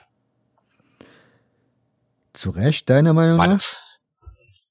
Ja, weil, weil, also die Mannschaft damals, das, äh, das war ein ganz toller Fußball. Das war, also wie jetzt hattest du auch das Gefühl, und das war dann eine gewachsene Geschichte, dass da eine richtige Mannschaft draufsteht. Und dann gehst du auch äh, bis Platz 11 in der Liga, gehst dann im, im, ins Pokalfinale rein ja, da, da hast du sonst Standing halt, ne? Das ist so. Das ist wahrscheinlich wie Ernst Middendorf in Bielefeld. Ja, aber so eigentlich weiß keiner genau warum. Meister geworden. Nein, nein, Bielefeld wird wahrscheinlich auch nie deutscher Meister. Das möge mir äh, Herr Köster in diesem Moment verzeihen. Aber ähm, ich meine jetzt so, dass das auch solche äh, Trainer, Legenden, Liebenden mal so ein bisschen auch nicht nur rational zu erklären sind. Aber bei Jing Röber war es eben halt eine sehr erfolgreiche Phase. Das stimmt, aber ich hätte ja gedacht, als Essener sieht man ja auch die 50er Jahre halt als die großen Jahre und das sind alles Helden, egal ob Spieler oder Trainer. Ja. Du meinst, dass man jetzt hätte einen anderen da nehmen können müssen als als Ja, also hätte ich jetzt so gedacht. Ja, dann wäre es ja Fritz Scheppern gewesen, der so Meistertrainer ist. Mhm. Aber gut, der war ja auch noch Gelsenkirchener, vielleicht hat es das dann verhindert. Also, mhm. dass das so gewesen ist. Ansonsten haben wir ja einen bunten Strauß an Trainern gehabt. Also, selbst Willi Lippen saß ja bei uns auf der Trainerbank. Das geht. Frank Kurt, der, der ehemalige Torwart, Jürgen Gilsdorf. Also Jürgen Gilsdorf ist auch so jemand, der eine sehr gute Mannschaft geformt hat. Und dann begannen ja die Geschichten von Interimstrainer zu Interimstrainer und es wurde ja regelmäßig gewechselt das, das ist, also, ne, Jürgen Römer ist schon, das passt schon. Gefällt mir gut. Weil, erklär mir mal Rot-Weiß Essen als Verein. Also wenn ich jetzt jemand wäre, der nie, noch nie Fußball gesehen hat und ich käme jetzt nach Essen, würde ich jetzt treffen und du würdest zu mir sagen, hier, das ist mein Verein und müsstest mir erklären, was ist Rot-Weiß Essen? Wie würdest du mir diesen Verein erklären? Den Verein kannst du nicht erklären, den musst du erleben. Und man kann Rot-Was Essen am besten erleben, wenn man wirklich äh, sich ein, zwei Tage Zeit nimmt und sich einfach mal rund um die Hafenstraße aufhält. Am besten vorm Spiel und einfach, es, es sind, allein die Menschen sind schon ein Faszinosum. Das sind ja alles auch nicht nur einfache Menschen. Aber all dies, dies ist alles so ein Stückchen spezieller, ein Stückchen gewachsener und ein Stückchen, ja manchmal auch kaputter, aber im positiven Sinne. Also da, da ist jetzt nichts mit Schickimicki, das ist äh, schlicht und ergreifend, kommt da fast jeder zum Spiel und hat eine Pulle Stauder in der Hand oder irgendwo eine Hosentasche sitzen, wenn sie nicht sogar gleich ganze Kisten mitschleppen. Dann, dann hast du eben dieses Hafenstübchen, wo die dann der halbe Liter wird ja aus dem Fenster rausgereicht. Also das ist ganz viel äh, urbanes Leben da drumherum. Und das kann man so eigentlich nicht erklären. Dann ist da aber eben auch diese sportliche Historie, eben diese, auch dieser Georg Melches, der da wirklich hingegangen ist und hat einen ganzen Club gegründet äh, und hat dafür mal loch, dafür mal lochen lassen. Das Stadion wurde teilweise so die ersten Bauten selbst aufgebaut. Dann hast du eben so jemand wie ein Helmut Rahn, auch ja kein einfacher Mensch. Aber, aber jemand, mit dem man sich, ehrlich gesagt, oder ich im Speziellen, mit dem fühlt man sich sofort verbunden. So, dann hast du noch dieses Schlitzohr die Lippens da rumrennen und der rennt ja auch, wenn du vom Parkplatz kommst, kannst du sein, dass du neben wie die Lippens da herläufst. Und dann sagst du so, guck mal, da oben hänge ich, weil da hängt ein riesen Plakat von ihm. Das ist dann, ne, Westkurve mit Willy Lippens drauf. Also da ist so, es ist auch keine Eitelkeit vorhanden. Man muss halt alle nicht lieben. Und wir sind ja auch jetzt nicht der beliebtesten einer so als Verein oder als Umfeld. Aber wenn man sich dem Umfeld und dem Verein verbunden fühlt, dann tut man dieses ganz. Das, das, ein bisschen RWE geht nicht. Du hast dich mit Helmut Rahn sehr tief beschäftigt, oder? Ja. Was? Also, ähm, ja, erzähl. Ja, also Helmut Rahn ist so viele Fußballer sind Fußballer, Punkt, das war's. Mhm. So und, und heutzutage sind sie irgendwie, aber Helmut Rahn war ja nicht nur Fußballer, er war ja auch ein, ein Mensch daneben mit allen seinen Ecken und Facetten bis hin zu vielen tragischen Momenten. Ähm, und ich finde ihn auch sehr gut dargestellt in eben in diesem wunderbaren Film Das Wunder vom Bären. Also und das wäre jemand, der ich hätte seinerzeit auch gerne seine Tasche getragen. So, das äh, ja, ich finde, das ist einfach eine Ausstrahlung. Der ist hingefallen, ist wieder aufgestanden und ist keiner, der so wie so ein Ronaldo so ein Lebenssphären schwebt, wo man eh denkt, das kann alles nicht sein, sondern der sitzt dann nochmal in der Kneipe, fährt, fährt dann nochmal Dune irgendwo in den Graben. Äh, das war einfach ein Mensch aus dem Leben. Und das, das, das finde ich dieses ganz Faszinierende. Das also heißt, also den mag ich wirklich. Das heißt, du findest in dem, in dem Film wird er ziemlich gut dargestellt? Also finde ich schon, ja. Wenn man sich dann so ein bisschen auch, ich habe da auch sein, sein äh, Buch, was er geschrieben hat, äh, gelesen. Und das ist auch ein wunderschön geschriebenes Buch. Das ist auch ähm, jetzt nicht, wo man denkt, das ist Gott weiß was für ein Ghostwriter, sondern das sind, glaube ich, seine eigenen Sätze, Gedanken. Das, das liest sich alles sehr flüssig und das deckt sich auch weitestgehend so mit dem Film. Und äh, ja, ich find's auch witzig, speziell, dass es dann sogar noch, noch eben auch wieder die, die Querverbindung von RWE zu Eintracht Norton gab, weil es immer ein Testspiel zwischen den beiden mal gegeben hat. Und ich habe nie so ganz rausfinden können, wann und wo es stattgefunden hat und habe sehr lange gebraucht, um die ganzen Puzzleteile zusammenzufügen. Und das war dann auch äh, ein Tag zum Beispiel nach seiner legendären äh, Alkoholfahrt gewesen. Und dann hat aber Helmut Rahn dann, das war ein Ablösespiel für, für ein äh, Albert Rontois, für einen anderen Nordhorner Spieler. Und da hat er dann sogar noch zwei Tore geschossen. Und wenn man sich dann auch vorstellt, Eintracht Nordhorn auch vor zigtausend Zuschauern an der alten Essener Hafenstraße im Georg-Megel-Stadion, ist ja auch schon wieder, sonst ist ja schön wieder für mich. Das hat ja so beides dann gehabt. Wenn du sagst, du hast schon ein bisschen recherchiert, hast du so grundsätzlich die, die Essener Vereinsgeschichte recherchiert? Ja, also das, das musste man ja auf jeden Fall auch machen, um wenn man so ein Buchprojekt macht, dann möchte man das ja auch äh, vernünftig abliefern. Erklär den Lesern, ähm, oder ach, den Lesern sage ich schon, erklär den Hörern mal bitte so ein bisschen, du hast ja so verschiedene Themenkomplexe, nenne ich es mal. Kannst du dir, dir den Leuten mal ein bisschen einen Einblick geben? Ansonsten kann ich vorlesen, ich habe es hier vor mir. Da ist zum Beispiel das erste von vergangenen Tagen zum Beispiel. Ja, genau. Das war eben die, die vergangenen Tage waren, ich denke jetzt eben, dass es auch auf die Gründung mit anspielt oder eben auf die äh, 1950er Jahre. Und dann taucht man natürlich schon ganz tief ein. Man kann ja auch äh, nicht, man kann natürlich irgendwas ablesen, aber äh, oftmals ist es ja auch die Sache, stimmt es oder stimmt es nicht. Und dann habe ich mich auch ganz vieler Quellen bedient, war also auch bin hier bei der lokalen Tageszeitung ins Archiv gestiegen, hatte zwischenzeitlich ähm, tausend Zettel dann immer drauf äh, oder so kleine Zettelchen, hab mir dann, wahrscheinlich würde jede professionelle Buchautor sagen, der hat sie nicht mehr alle, wie ich das gemacht habe. Aber ähm, also die Recherche hat mir unheimlich viel Spaß gemacht und macht auch weiterhin sehr viel Spaß. Das heißt, du bist immer noch dran im Recherchieren? Ja, immer noch. Also ich finde es aber auch ganz erschreckend, dass ich viele Dinge aus dem Buch jetzt gar nicht so, so per se im Kopf präsent habe. Ist nicht das schlimm. bitte ich, zu bitte ich zu entschuldigen. Aber ich, also so zum Beispiel die Südamerika-Reise, bis man dann wirklich so, so ein etwaigen Verlauf hatte, wie die Spiele abliefen und so weiter, äh, gegen wen man wirklich gespielt hat, das war, äh, das hat mir unheimlich viel Spaß gemacht. Und ich fand's dann richtig toll, als hier in der lokalen Presse dann auch ein äh, kleiner Artikel zu, zu dem Buch rauskam, dass ich am anderen Tag hatte ich so ein, ich habe darüber auch geblockt, dass ich so ein äh, Anruf auf Band gehabt hätte oder hatte, so der mir dann noch ganz heiße Details über Rot-Weiß Essen geben konnte und wollte. Und dann ist ja, äh, hatte ich dann mit dem Herrn auch telefoniert. Das war natürlich ein unheimlich tolles Telefonat, weil er hat mir dann ja von so einem Spiel berichtet, dass seinerzeit die, die Zuhälter aus Essen und Umgebung gegen den RWE spielen wollten. Und dann ja auch so die Spieler natürlich äh, monetärer Natur nicht, nicht abgeneigt waren. Und er hat mir das also in den herrlichsten Tönen geschildert, wie das dann abgelaufen ist. Und also das, das war, ich konnte gar nicht so schnell mitschreiben. So, also Stichworte.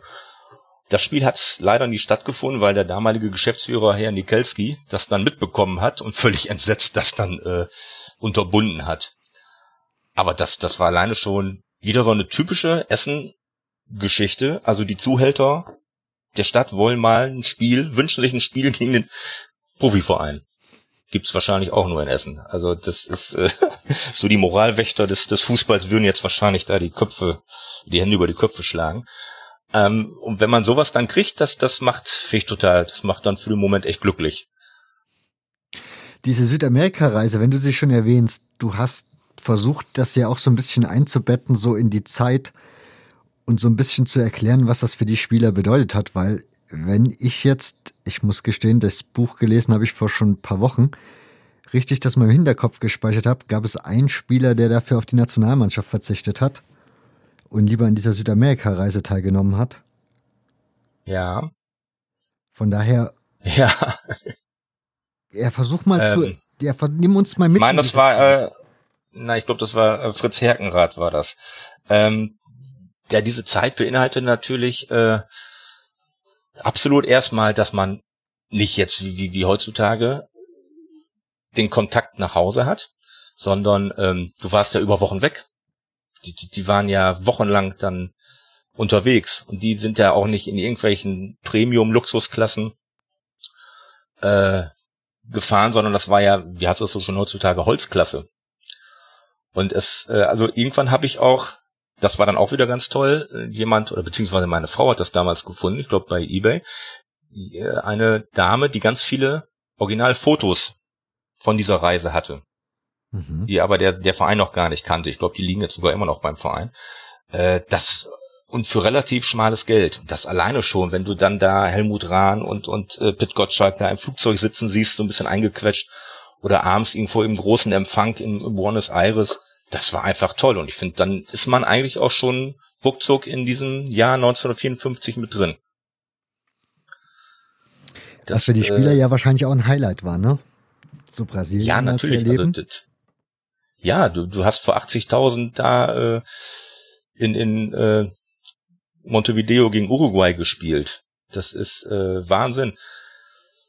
13 mal 38, die sind in 38 Stunden in einem Pullmanzug von äh, Montevideo nach Chile gefahren. Also die hatten keine Platzreservierung, kein gar nichts, keine Musik, ne? Gab ja so auch kein kein kein iPod oder was man hatte. Die sind da die haben das einfach alle so gemacht. Also das das finde ich Wahnsinn. Und ähm, es war wie es doch, ich hatte recht, das war Fritz Herkenrath, der Torwart und der Herr Herberger hat angerufen dann, das war am 17. Mai 54 und wollte den Fritz Herkenrath dann äh, ebenso wie Helmut Rahn zur Rückkehr zu bewegen, um auch mit zur WM 54 zu fliegen. Und äh, sollte, Entschuldigung, sollte sogar Nummer eins sein. Doch äh, Herkenrath hat dann abgelehnt, weil er gesagt hat, diese Eindrücke, die kriege ich im Leben nie wieder. Die sind alle so überwältigt, die, die südamerikanische Lebensweise und ist dann dann geblieben. Wie der ist, halt, der ist ganz dort geblieben. Nein, aber äh, für die Zeit ah. der äh, der Tour, der Südamerika-Tour. Mhm. Und äh, Helmut Rahn ist dann über La Paz, ne, über Lima, Panama, Miami, London, Brüssel und Frankfurt direkt in die Sportschule Grünwald geflogen und gefahren. Das heißt, er hat über Monate ohne irgendeine Pause durchgespielt. Durfte aber noch einen Tag mit seiner Familie verbringen. Wie knetig. Dann gab's ja auch noch das am 9. Juni zum Beispiel 1954 hat die Mannschaft oder hat RWE äh, gegen eine Mannschaft gespielt, die hat einfach nur aus Buchstaben bestanden. DAFB. So, äh, der oder das DAFB hat dann RWE ziemlich deutlich mit 1 zu 9 verloren. Gibt man das jetzt bei Google dann ein oder einer anderen alternativen Suchmaschine, bekommt man Dover Air Force Base gelistet. War dann vielleicht so eine Armeemannschaft, nichts genaues weiß man nicht. Also so ganz genau konnte man das dann doch nicht rausfiltern. Aber äh, das hat richtig Spaß gemacht, das so zusammen zu basteln. Ich wollte gerade sagen, also ein paar Rätsel sind dann doch noch geblieben. Ja, das merke ich gerade auch. Also da muss ich noch mal hinterher. Das, das, ähm, Wo hat das Spiel stattgefunden? In welchem Land? Das hat dann schon in Nordamerika stattgefunden. Ah. Der Wahnsinn. Also das war schon, äh, das, das gibt es ja heute gar nicht mehr geben. Solche. Ja gut, es gibt auch Vereine, die jetzt mal in der spielfreien Pause irgendwo hinfahren, aber dann um Gelder oder Kunden zu generieren, aber nicht mehr um, um äh, einfach auch den, den Leuten den Fußball näher zu bringen. Das wenn man eingeladen wird. Da muss ich gestehen, da hätte ich jetzt aber auch gedacht, dass man das Forget gemacht hat, weil in dem Podcast zur Vienna, also Vienna Wien, geht's auch sehr ja. viel um solche Freundschaftsspielreisen, die die vor allen Dingen die österreichischen Vereine gerne in der Winterpause gemacht haben, um dann halt wieder ein bisschen an Geld zu kommen. Das heißt, das war da nicht so das vorrangige, die vorrangige Motivation. Ähm, vorrangig glaube ich nicht. Also ähm, es ist, ließ sich auch das ließ sich nicht genau eruieren, ob, ob wir nun eingeladen wurden oder ob wir uns eingeladen haben. So. Ähm, man hat auf jeden Fall das Prädikat bekommen, ausgezeichneter Botschafter für den deutschen Fußball. Das ist so am, am Ende übrig geblieben. Diese Mannschaft ist aber später deutscher Meister geworden. Wir müssen ja jetzt doch mal drauf auf den größten Erfolg. Ja. In den du mich aber ein bisschen mitnehmen musst. Denn das war ja 1955, richtig?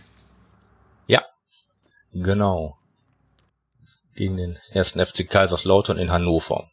Na, gegen den FCK zu der Zeit wundert jetzt noch weniger. Ja. Ähm, war das, war das überraschend für die, für die Essener, dass man die Meisterschaft erringen konnte? Oder war das schon irgendwie so eine Entwicklung, die sich abgezeichnet hat, dass man zumindest darum mitspielen kann? Ähm, ja, die ganze Struktur war ja damals so noch ein bisschen anders. Äh, man musste ja auch erst seine eigene Staffel gewinnen, um, um reinzukommen. Mhm. Dann gab's ja, ähm, ich, also ich würde es als überraschend bezeichnen, ja. Also vorher, gut, 53 Pokalerfolg, so eine Pokalsaison ist ja auch immer mit viel Glück verbunden oder du hast da halt so einen guten Lauf. Man denke jetzt nur an Saarbrücken. Wobei ich bei Saarbrücken so ein bisschen die Angst habe, dass die darüber den Aufstieg vergeigen, aber gut, das ist ja nicht, nicht meine Baustelle dann. Äh, aber ich, ja, ich fand schon ein bisschen rückblickend, ein bisschen überraschend. Das Finale zwischen Rot-Weiß Essen und Kaiserslautern versprach ein Spiel wie noch nie. Kaiserslautern setzt sofort zum Angriff an und der westdeutsche Meister in weißen Hosen geht in die Defensive. In der elften Minute schlägt es zum ersten Mal ein. Herkenrath verfehlt eine Flanke von Wanger und Wenzel braucht nur zu schieben. Aber es dauert nicht lange und Essen gleicht aus. Rahn gibt zu Islacker und es steht 1 zu 1. Die 22. Minute Rahn bedient Röhrig und ein Kopfball bringt Rot-Weiß in Führung. Kaiserslautern sucht verzweifelt den Anschluss, aber die Essener haben jetzt frischen Mut getankt. Kurz vor der Pause werden die Roten Teufel zum dritten Mal ausgespielt und wieder ist es der Ballartist Islacker, der das Leder ins lange Eck zaubert. Der Fritz-Walter-Sturm beginnt auszupacken und Herkenrath wird durch Wenzel geschlagen, nur noch 3 zu 2.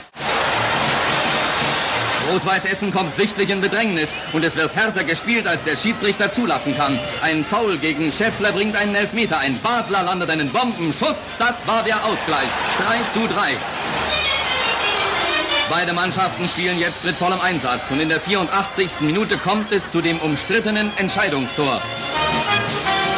Eine Flanke von Termat. Islacker steht da und 4 zu 3 für Rot-Weiß. Die Proteste der Lauterer werden abgewiesen. Rot-Weiß Essen ist deutscher Fußballmeister und feiert damit einen glücklichen Sieg über eine tapfere Mannschaft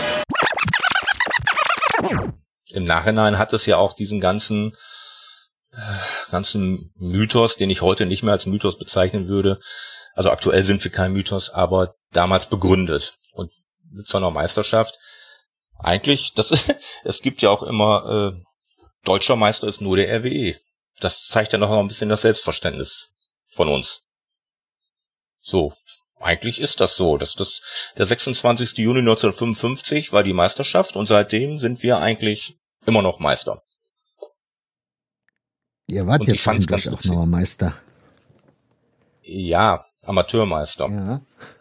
Ähm, kam jetzt nicht so ganz an die, die, an die richtige Meisterschaft ran, aber war auf jeden Fall, das war ja auch unter Jürgen Röber, äh, ein schöner Erfolg.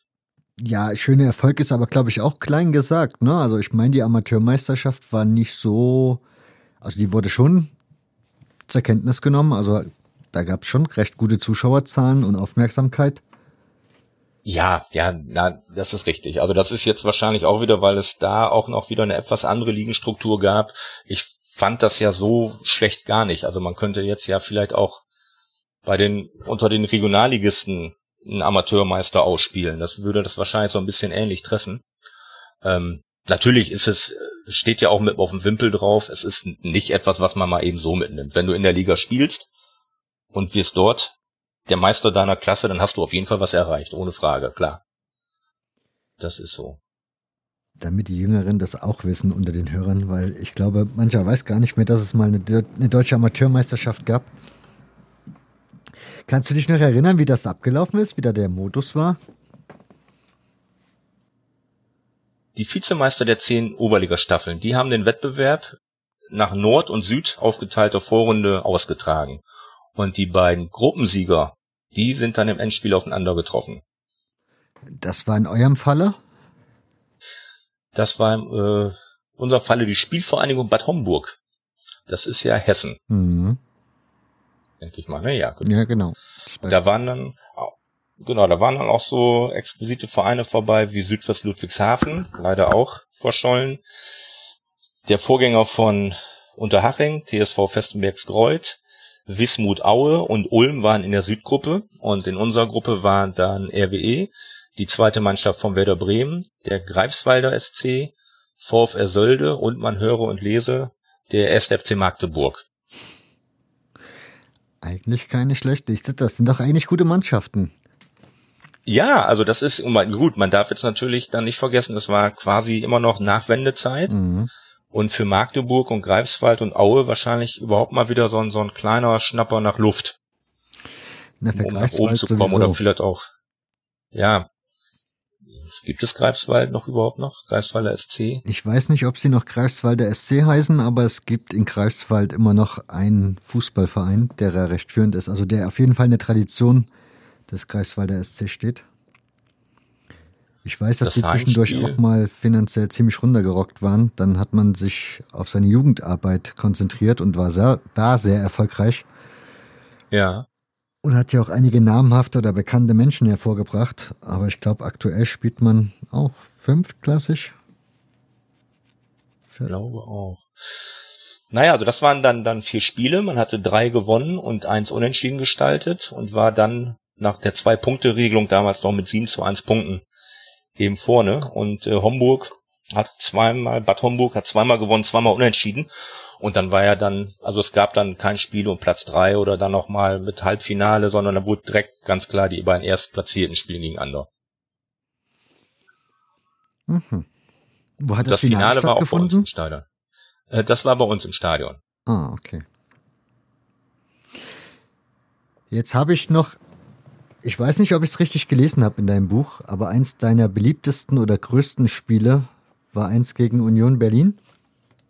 Ja, also das, das, das war äh, das Pokal, Pokalspiel, DFB-Pokalspiel Erstrunde. Das war auch im ähm, mit dieser Mannschaft, eben der NRW-Liga-Mannschaft. Und das war äh, in im alten Stadion zu zu boah, fast zur Hälfte schon abgerissen. Und die Jungs, die haben sich da da äh, so dagegen gestemmt. Das war äh, ja, das war unglaublich. Und dann geht's auch noch ins Elfmeterschießen. Oh, das war, das war am 29.07.2011. Also, zwischendurch, die, die Union-Fans haben zwischendurch schon aufgrund der schlechten Leistungen ihren Block verlassen und die Fahnen alle abgehangen. Irgendwann gab's dann, also wir haben 2-0 geführt. Mhm. Und dann gab's äh, dann doch noch den Ausgleich in der 91. Minute. Dann sind sie natürlich alle wieder rein. Zwischenzeitlich ist, äh, ich war noch mit einem Freund und Arbeitskollegen da. Ich bin oben irgendwo rumgeturnt. Ich kann da nie so sitzen. Das, das, das, das macht mich irre, einfach irgendwo auf dem Platz zu sitzen. Ich brauche so ein bisschen, wie so, ich, ich muss mich bewegen. Und er hatte äh, Nachbar, der dann gegangen ist. Der dachte, das passt nicht mehr, das kriegen wir nicht mehr hin.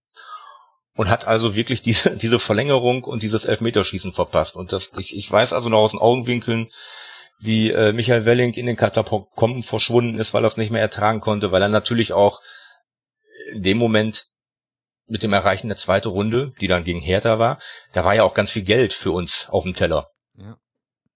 Ne, was gerade, wenn du aus der Insolvenz kommst und das, das hat ja eine, eine, einen Schub gebracht, äh, aber einfach an diesem Abend denkt man dann auch gar nicht so an Geld, sondern einfach, äh, ja, es war eine unfassbare Atmosphäre.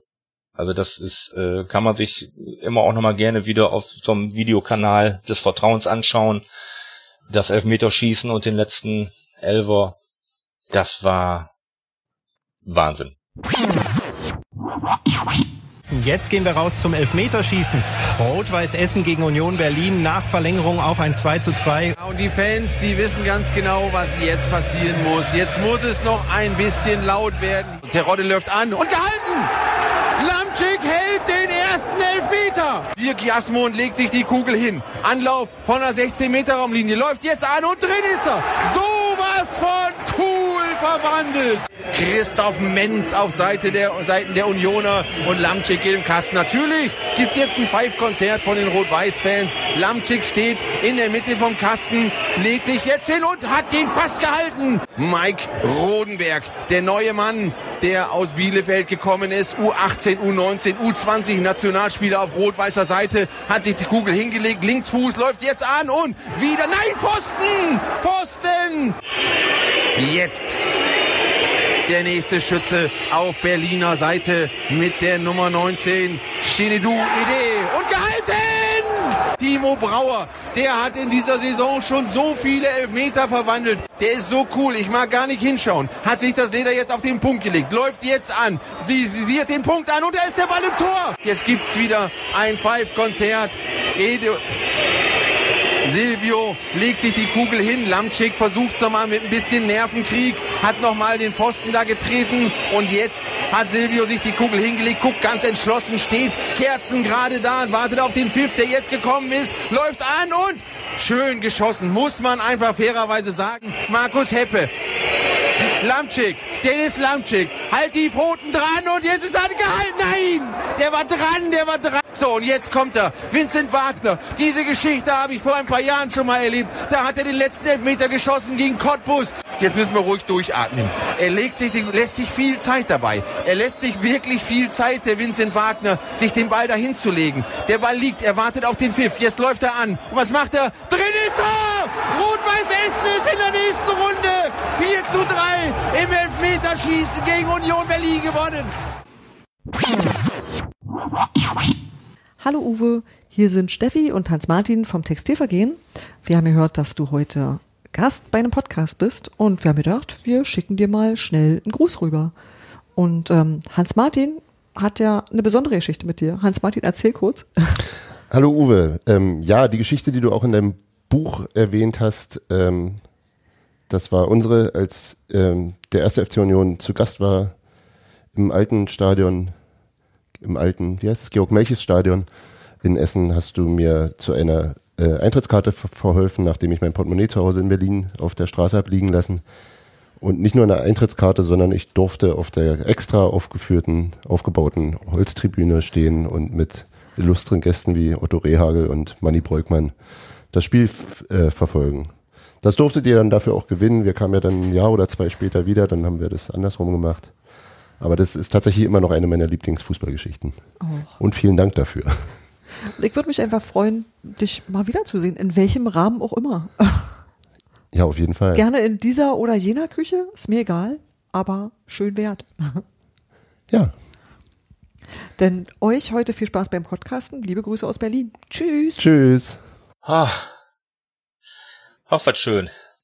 Da kriegt man immer so ein bisschen dann noch, äh, ja, Pipi in den Augen, weil das war sehr schön. Also das, äh, ja, das war total toll, als wir auf dem Weg waren nach Essen auf Autobahn und dann ähm, das Handy klingelte und ein verzweifelter Hans Martin und ich hatte äh, eigentlich dann, ich glaube, ich hatte da auch schon eine Akkreditierung, hatte aber die Karte oder gewonnen und habe dann gedacht, ja, was Besseres kann es ja gar nicht geben, als dann auch noch äh, ne, jemandem netten zu helfen.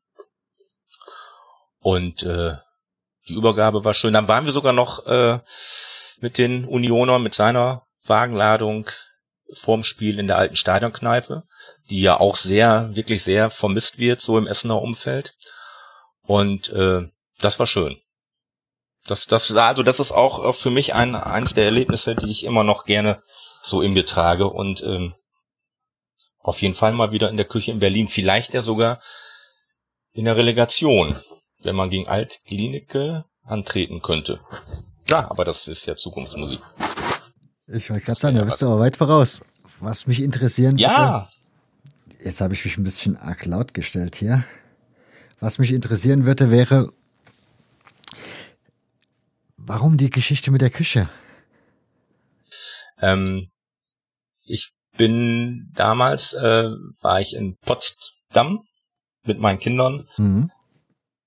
Durfte ein paar Tage in die Jugendherberge und äh, habe dann die Familie Fiebrich und Hans Martin mal besucht und dann saßen wir dort in der Küche und haben so ein bisschen Smalltalk und Fußballerisch gearbeitet. Ich habe dann äh, ein bisschen Bier aus der Grafschaft mitgebracht, weil über Essen sind wir nicht gekommen, als dass ich hätte noch Stauder besorgen können. Und wir haben hier so ein eigenes Brauhaus und äh, ich wusste, glaube ich, da schon, dass auch Hans Martin sehr in so ein so ein Craft-Bier Freund ist. Äh, mir reicht dann ja so ein einfaches Pilz. Aber nein, es war äh, es war sehr herzlich dort und äh, also ja, ich ich mag die Menschen einfach immer noch sehr gerne, auch wenn man sich jetzt nicht wirklich oft gesehen hat. Aber das, man hat ja so ein Gespür und Gefühl so für Menschen und das war äh, waren für mich sehr wertvolle Stunden. Ohne dass das jetzt privat wird, habt ihr euch übers Blocken kennengelernt? Äh, ich glaube ja. Also ähm, ich habe ganz früh angefangen, das Textilvergehen zu folgen. Wobei ich den Namen ja immer noch total witzig finde und äh, also, also alleine auch Rudelbildung und Saumselig, das sind ja alles dann auch passende Namen und finde das auch unglaublich toll, wie sich das so entwickelt hat. Und ich fand es anfangs immer auch sehr faszinierend, dass bei Textilvergehen ja eigentlich kein optischer Verweis auf äh, Union zu finden ist, sondern es war ja auch anfangs im, im fußballerischen Platzgrün gehalten. Mhm. Aber ähm, Textilvergehen war so von der Art und Weise, glaube ich, oder ist immer noch, äh, ohne diesen Anspruch hier erfüllen zu können, so, so, so ein Vorbild, wie man, glaube ich, mit Herz und Seele äh, über etwas schreiben kann, was man liebt, ohne dieses zu, zu dramatisieren oder ohne zu sehr in eine Richtung abzudriften. Also, ähm, ja, die haben immer noch den Blick für, für das Normale. Also das ist nie so, dass man das Gefühl hat, da ist, geht's jetzt nur um Union, sondern der Tellerrand ist ein sehr großer. Und wenn es auch mal nicht läuft, und das ist alles sehr, sehr äh, klar, sehr ehrlich und sehr herzlich auch und, und wirklich, äh, ja, die können was. Also die, die, die, die haben da so viel Talente, da bin ich immer, ich bin völlig baff. Also das ist, finde ich immer ganz toll. Und auch, wie man das so als, als, als Paar und, und Freundeskreis so durchzieht. Also das finde ich immer ganz toll. Da sind noch alle dabei, ne? Von Anfang an. Ja, ja, das ist, äh, das ist schön. Und das hat aber auch so ein bisschen dann so, dass man darüber auch so eine Sympathie für so einen Verein entwickelt. So, ne? Also wenn, wenn man so guckt, wem verfolgt man, wem folgt man, oder das ist auch immer, dass ich, äh, wen ich auch mal sehr gelesen, gerne gelesen habe, ist, ist Heinz Kamke, das äh, mit seinem Angedacht und darüber guckt man ja immer auch, oder wenn man dich hört, jetzt Borussia Neuenkirchen mit dem Ellenfeld. Ich finde das toll, weil so erweitert man ja seinen eigenen Horizont auch.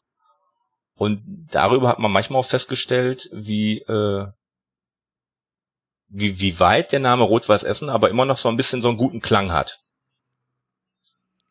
So, und das, äh, ja, das war also war schön, ganz tolles Erlebnis. Und das, also jetzt gerade, das war schön, das hat mich sehr gefreut. Wobei man ja sagen muss, du bist ja sogar älter, ne? Also dein Blog ist älter wie das Blog von Textilvergehen. Äh, das ist eine gute Frage. Ja, wenn ich es richtig, am 6. richtig zusammenkriege, Sechs- bist du zwei Jahre älter.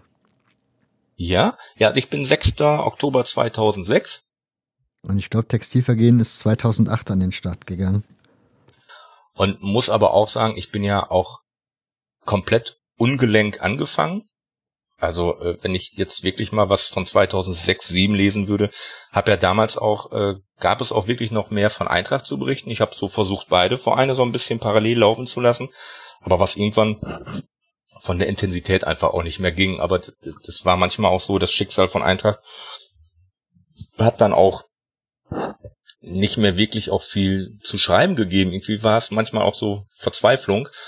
Hat mir auch durchaus berechtigte Kritik mal eingebracht, so aus Nordhorner Kreisen, so nach Motto, du kümmerst dich nur noch um RWE und nicht mehr um Eintracht. Äh, aber deswegen äh, ist Eintracht oder der Nordhorner Heideweg immer noch der Namensgeber, weil wir, als wir die neue Tribüne gebaut hatten, saß ich in deren Schatten, der dann jetzt da war, weil es ja eben ein Dach drüber gab und habe dann überlegt, ich möchte da mal was drüber schreiben und daher der Name im Schatten der Tribüne. Also der ist nordhornerisch. Der ist nordhornerig. Dass man das dann später irgendwann auch mal einfacher als ISDT so vereinfachen kann, das, das hatte ich alles, das wusste man halt so noch gar nicht. Und äh, es hat dann einfach Spaß gemacht zu schreiben und dass es nach fast jetzt 14 Jahren immer noch Spaß macht, ist schön, aber ich glaube, ich setze mich auch nicht unter Druck. So, wenn ich, wenn ich was habe, schreibe ich. Meistens ist dann irgendwann auch so kurz vor Mitternacht und dann fällt mir ein Satz ein und dann muss ich auch sofort los am Rechner und muss das aufschreiben. Dafür herzlichen ich Glückwunsch für 14 Jahre durchhalten, ne? Dankeschön. Also wer bei uns älter ist, ist auch Javatten hat schon über 15 Jahre jetzt auf dem Buckel.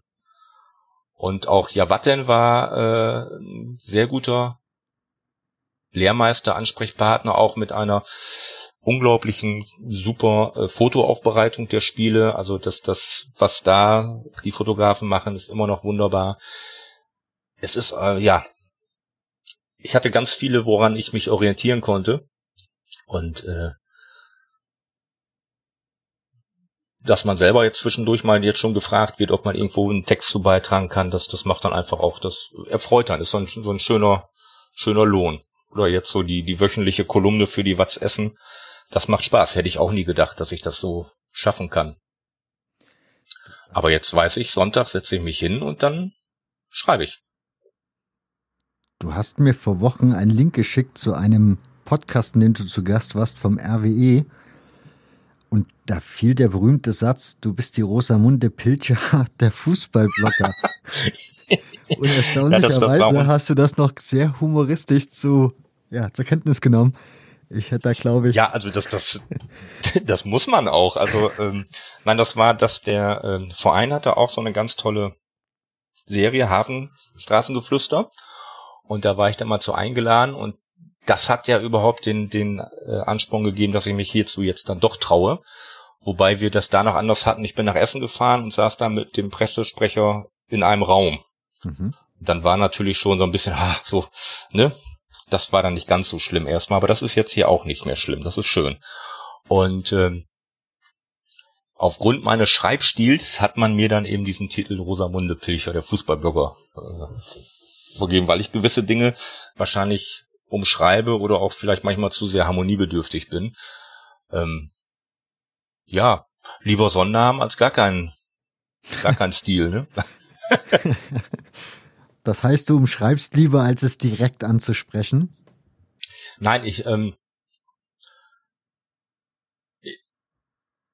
ich f- glaube, dass ich mit manchen Umschreibungen eher ans Ziel komme. So, und ich, ich mag gerne äh, verschachtelte Sätze oder äh, Wortspiele. So, das, das, das, ganz komisch, kann man nicht erklären. Also, das kommt dann irgendwann und dann staune ich manchmal selber drüber, so, äh, muss dann auch nicht jedem gefallen, aber äh, ich versuche gewisse Dinge dann doch einfacher zu umschreiben, ja. Also ich könnte auch einfach hinschreiben, der DFB ist scheiße, aber äh, ich versuche dann was anderes zu finden. dass man vielleicht aber unterm Strich doch merkt, nee, der ist nicht so toll oder so. Aber ich, man muss auch, also ich finde Respekt ist immer ganz, ein ganz hohes Gut und ich versuche auch in meinen Texten immer möglichst dann eben jeden zu respektieren oder äh, verzichte auch auf irgendwelche, boah, was, was, es wird ja heutzutage immer einfach alles rausgehauen. Und äh, ich weiß nicht, ich habe mir da wahrscheinlich irgendeinen Stil angeeignet und den behalte ich jetzt einfach bei. Und als Rosamunde Pilcher kann ich dann eigentlich ganz gut mitleben. So. Ich glaube, da gäbe schlimmere Bezeichnungen. Wie ist eigentlich so das Feedback an der Hafenstraße auf deinem Blog? Also ist da noch, wie ist, er gefragt? Hast du gemerkt, dass du über die Jahre so zu einer festen Größe in der Fanszene wurdest? Also sprich, dass wenn du einen Text raushaust, du schon merkst, dass die Leute auch gucken, was schreibt er da oder was schreibt er auch nicht? Mhm. Äh, ich glaube, feste Größe kann man so sagen. Ähm, also, dass das, wenn ich dann was veröffentliche, dass das auch wahrgenommen wird. Äh, was mich ehrlich gesagt weniger interessiert, sind so die Zugriffszahlen. Das, das gucke ich nicht. Also ich habe keine Ahnung, wie viel, weil ich finde, das, da macht man sich wahrscheinlich zu oft Stress mit. Hast du das so, grundsätzlich noch nie geguckt? Nein. Okay. Nein, weil ich, ich habe das manchmal auch gar nicht verstanden, wie das berechnet wird oder so. Ähm, ehrlich gesagt, nein, ich habe da wohl, habe ich jetzt heute noch gesehen, so, ein so ein Zähler.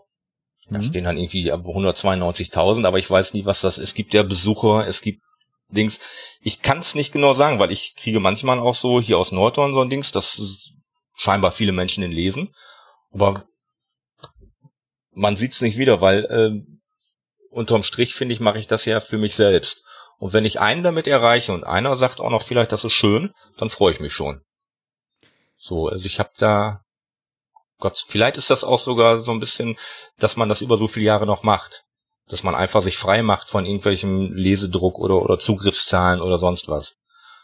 Ähm, wo ich ein bisschen Angst und Respekt vor hatte, war, als ich die äh, Kolumne in der WAZ das übernommen jetzt habe. Das wäre meine nächste Frage gewesen. Ist die WAZ-Kolumne ein Ergebnis aus der Blockerei?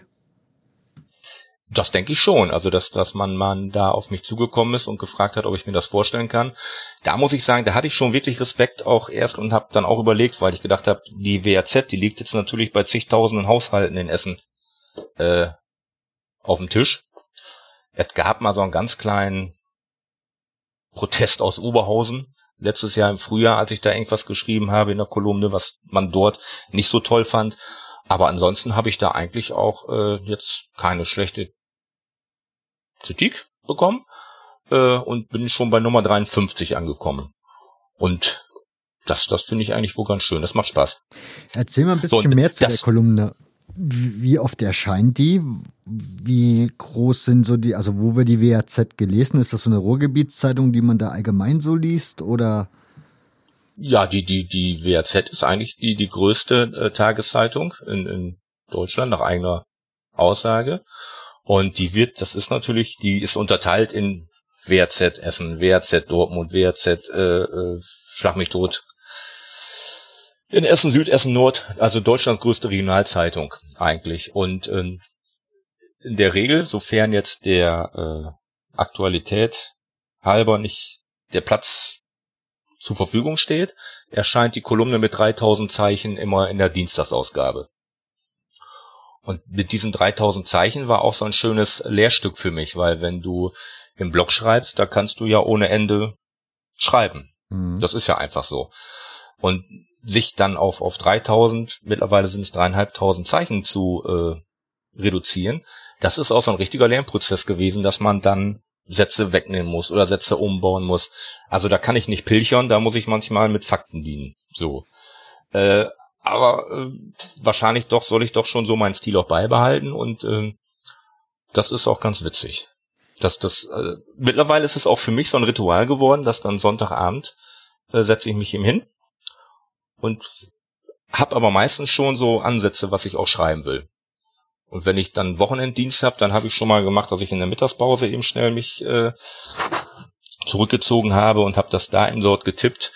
Das ist ähm, ja, man guckt schon so, wie läuft das Spiel oder wenn kein Spiel ist, was passiert. Und dass es überhaupt jetzt schon so eine 53. gibt und ich immer noch sofort weiß, was ich schreiben möchte, heißt ja auch, wie spannend das immer um den Verein ist. Das heißt, du, wann musst du die abgeben? Äh, ja, ich, ich mache das immer, dass ich die Sonntagabend losschicke. Okay. Und dann erscheint Der in der Dienstagsausgabe. Genau, der begleitende Redakteur liest und überarbeitet oder äh, korrigiert dann, wenn Tippfehler drin sind, Montag und dann erscheint die erst online und Dienstag ist sie dann in der Ausgabe. Und wenn ich mal nicht vergesse, oder ich, ich kaufe mir die dann meistens hier vor Ort und äh, ich muss dann immer eben die Kolumne kopieren, weil sonst Schimpfmuttern. Sie hat mich jetzt vorgestern auch schon wieder gefragt, was ist mit den Kolumnen? Ich sag, komm, ich hatte noch keine Zeit zu kopieren. Das heißt, die wird dann schon gelesen im Hause Strothmann? Hm? Also mindestens von Muttern. So, also vieles äh, bespreche ich auch schon, was heißt bespreche, aber überlege ich schon mit meiner Frau, was die so noch für eine Idee hat oder ob da was ist. Und äh, die ist ja auch mal ganz, also die größte Stütze, die man, wenn man so eine Leidenschaft hat, äh, haben kann. Dann gibt's noch eine Leidenschaft, die du hast, die kann man auch auf deinem Blog wunderbar beobachten, aber auch in den sozialen Netzwerken immer wieder wahrnehmen. Das ist das Fotografieren. Ja. Ja, also ich äh, mache das wirklich sehr, sehr gerne. Ich habe eigentlich auch immer, wenn ich bei einem Spiel bin, die Kamera dabei. Ähm,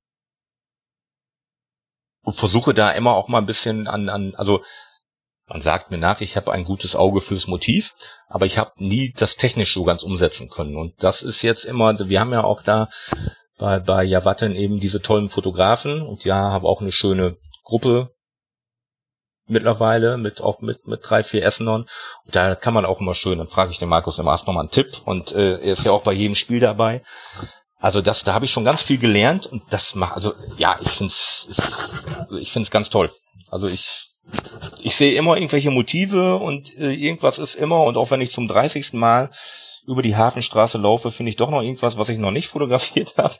Äh, auch wenn ich zum 20. Mal am selben Urlaubsort bin, ich, ich, also das ist, da komme ich auch zur Ruhe, da kann ich super abschalten. Ich bin jetzt aber keiner, der dann stundenlang am Rechner die Fotos bearbeitet. Ehrlich gesagt, sondern ich, ich, also das Erlebnis fotografieren ist für mich das Wichtige. So. Gibt es irgendwo die Möglichkeit, die Fotos auch zu gucken? Also hast du Alben irgendwie online stehen, wo du jetzt zum Beispiel Hafenstraße oder die alte Tribüne, da hast du ja, glaube ich, auch diverseste Fotosessions gemacht. Kann man ja, irgendwo schauen? Ja, die habe ich, äh, stimmt, habe ich die irgendwo eingestellt? Nein, also die, die äh, schicke ich dir mal als Link. Und die habe ich aber wohl als öffentliches Album. Aber dazu müsste man ja erst, ich hab dann immer mal wieder so Special-Alben auf, auf äh, dem, dafür ist ja dann Facebook schön, dass man dann da auch Bilder machen kann, die man im Blog nicht unbedingt macht, weil dann sprengt das ja manchmal auch den Datenrahmen. Ähm, das heißt, ich ein das, Flickr-Album also, zum Beispiel hast du nicht? ich hatte mal eins, aber ich habe Passwörter und alles vergessen.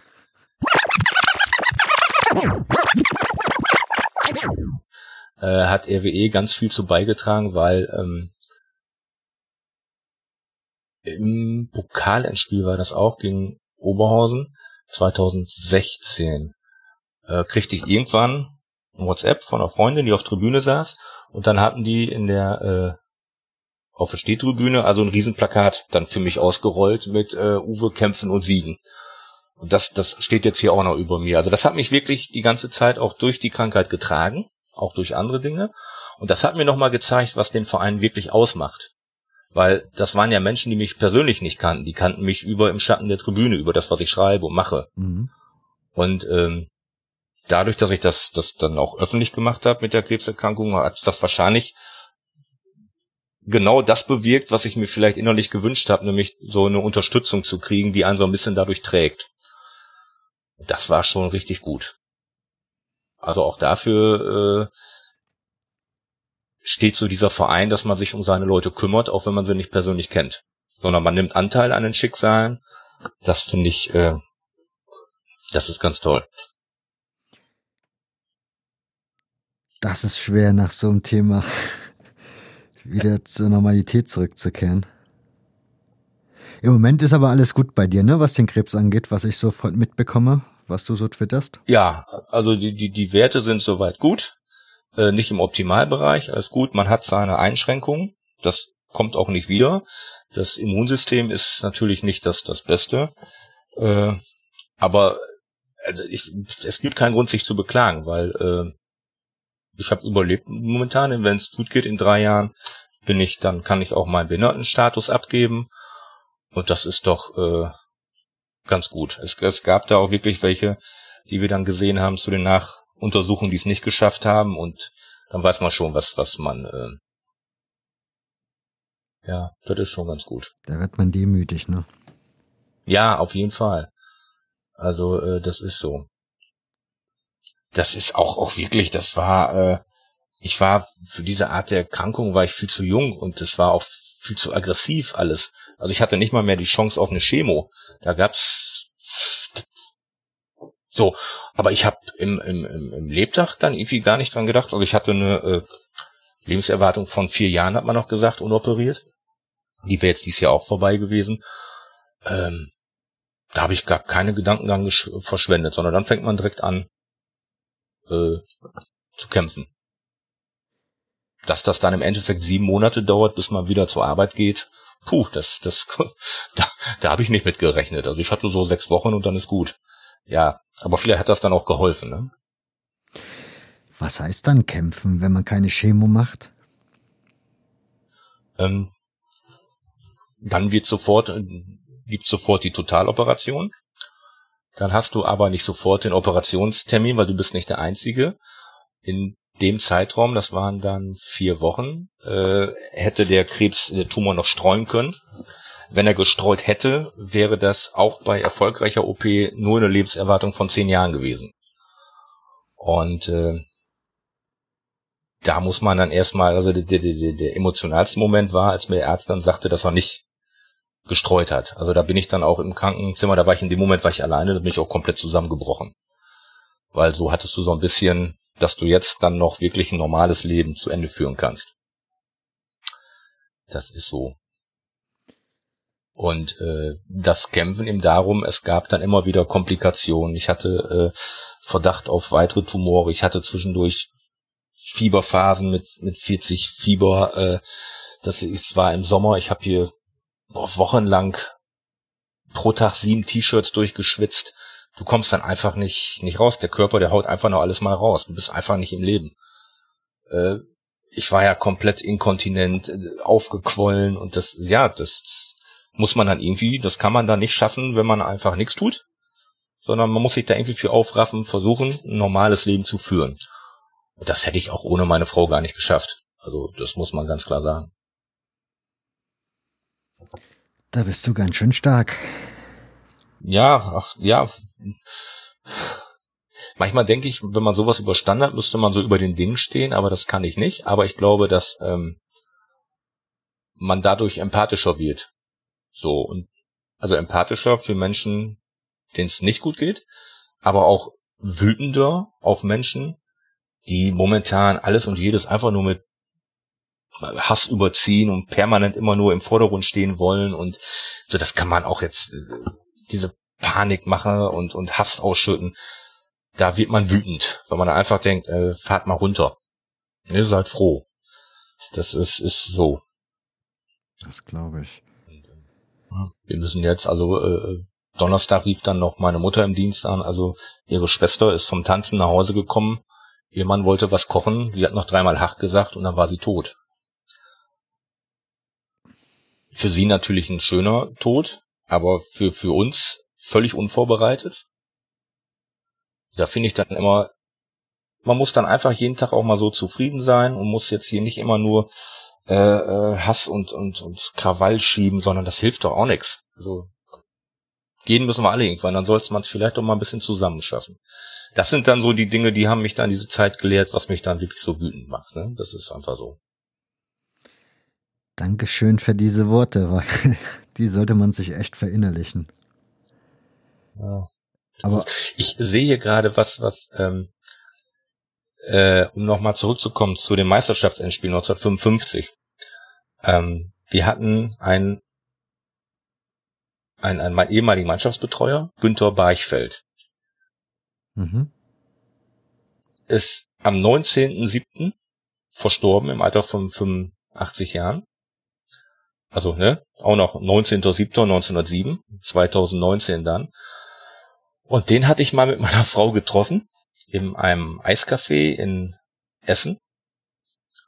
Und er hat dann auch wieder erzählt aus seinen ganzen Geschichten, unter anderem vom Pokalfinale in, in Berlin. Äh, und er war dann auch mit irgendwelchen Freunden in Hannover, seinerzeit 1955. Und ist dann, äh, war so die Frage, wie er nach Hause gekommen ist. Da war er ganz entsetzt, weil er wusste nicht mal, wie er nach Hause gekommen ist. Aber ein, ein, ein Charmeur vor dem Herrn, er hat doch die ganze Zeit eigentlich nur mit meiner Frau geredet oder sie angeguckt.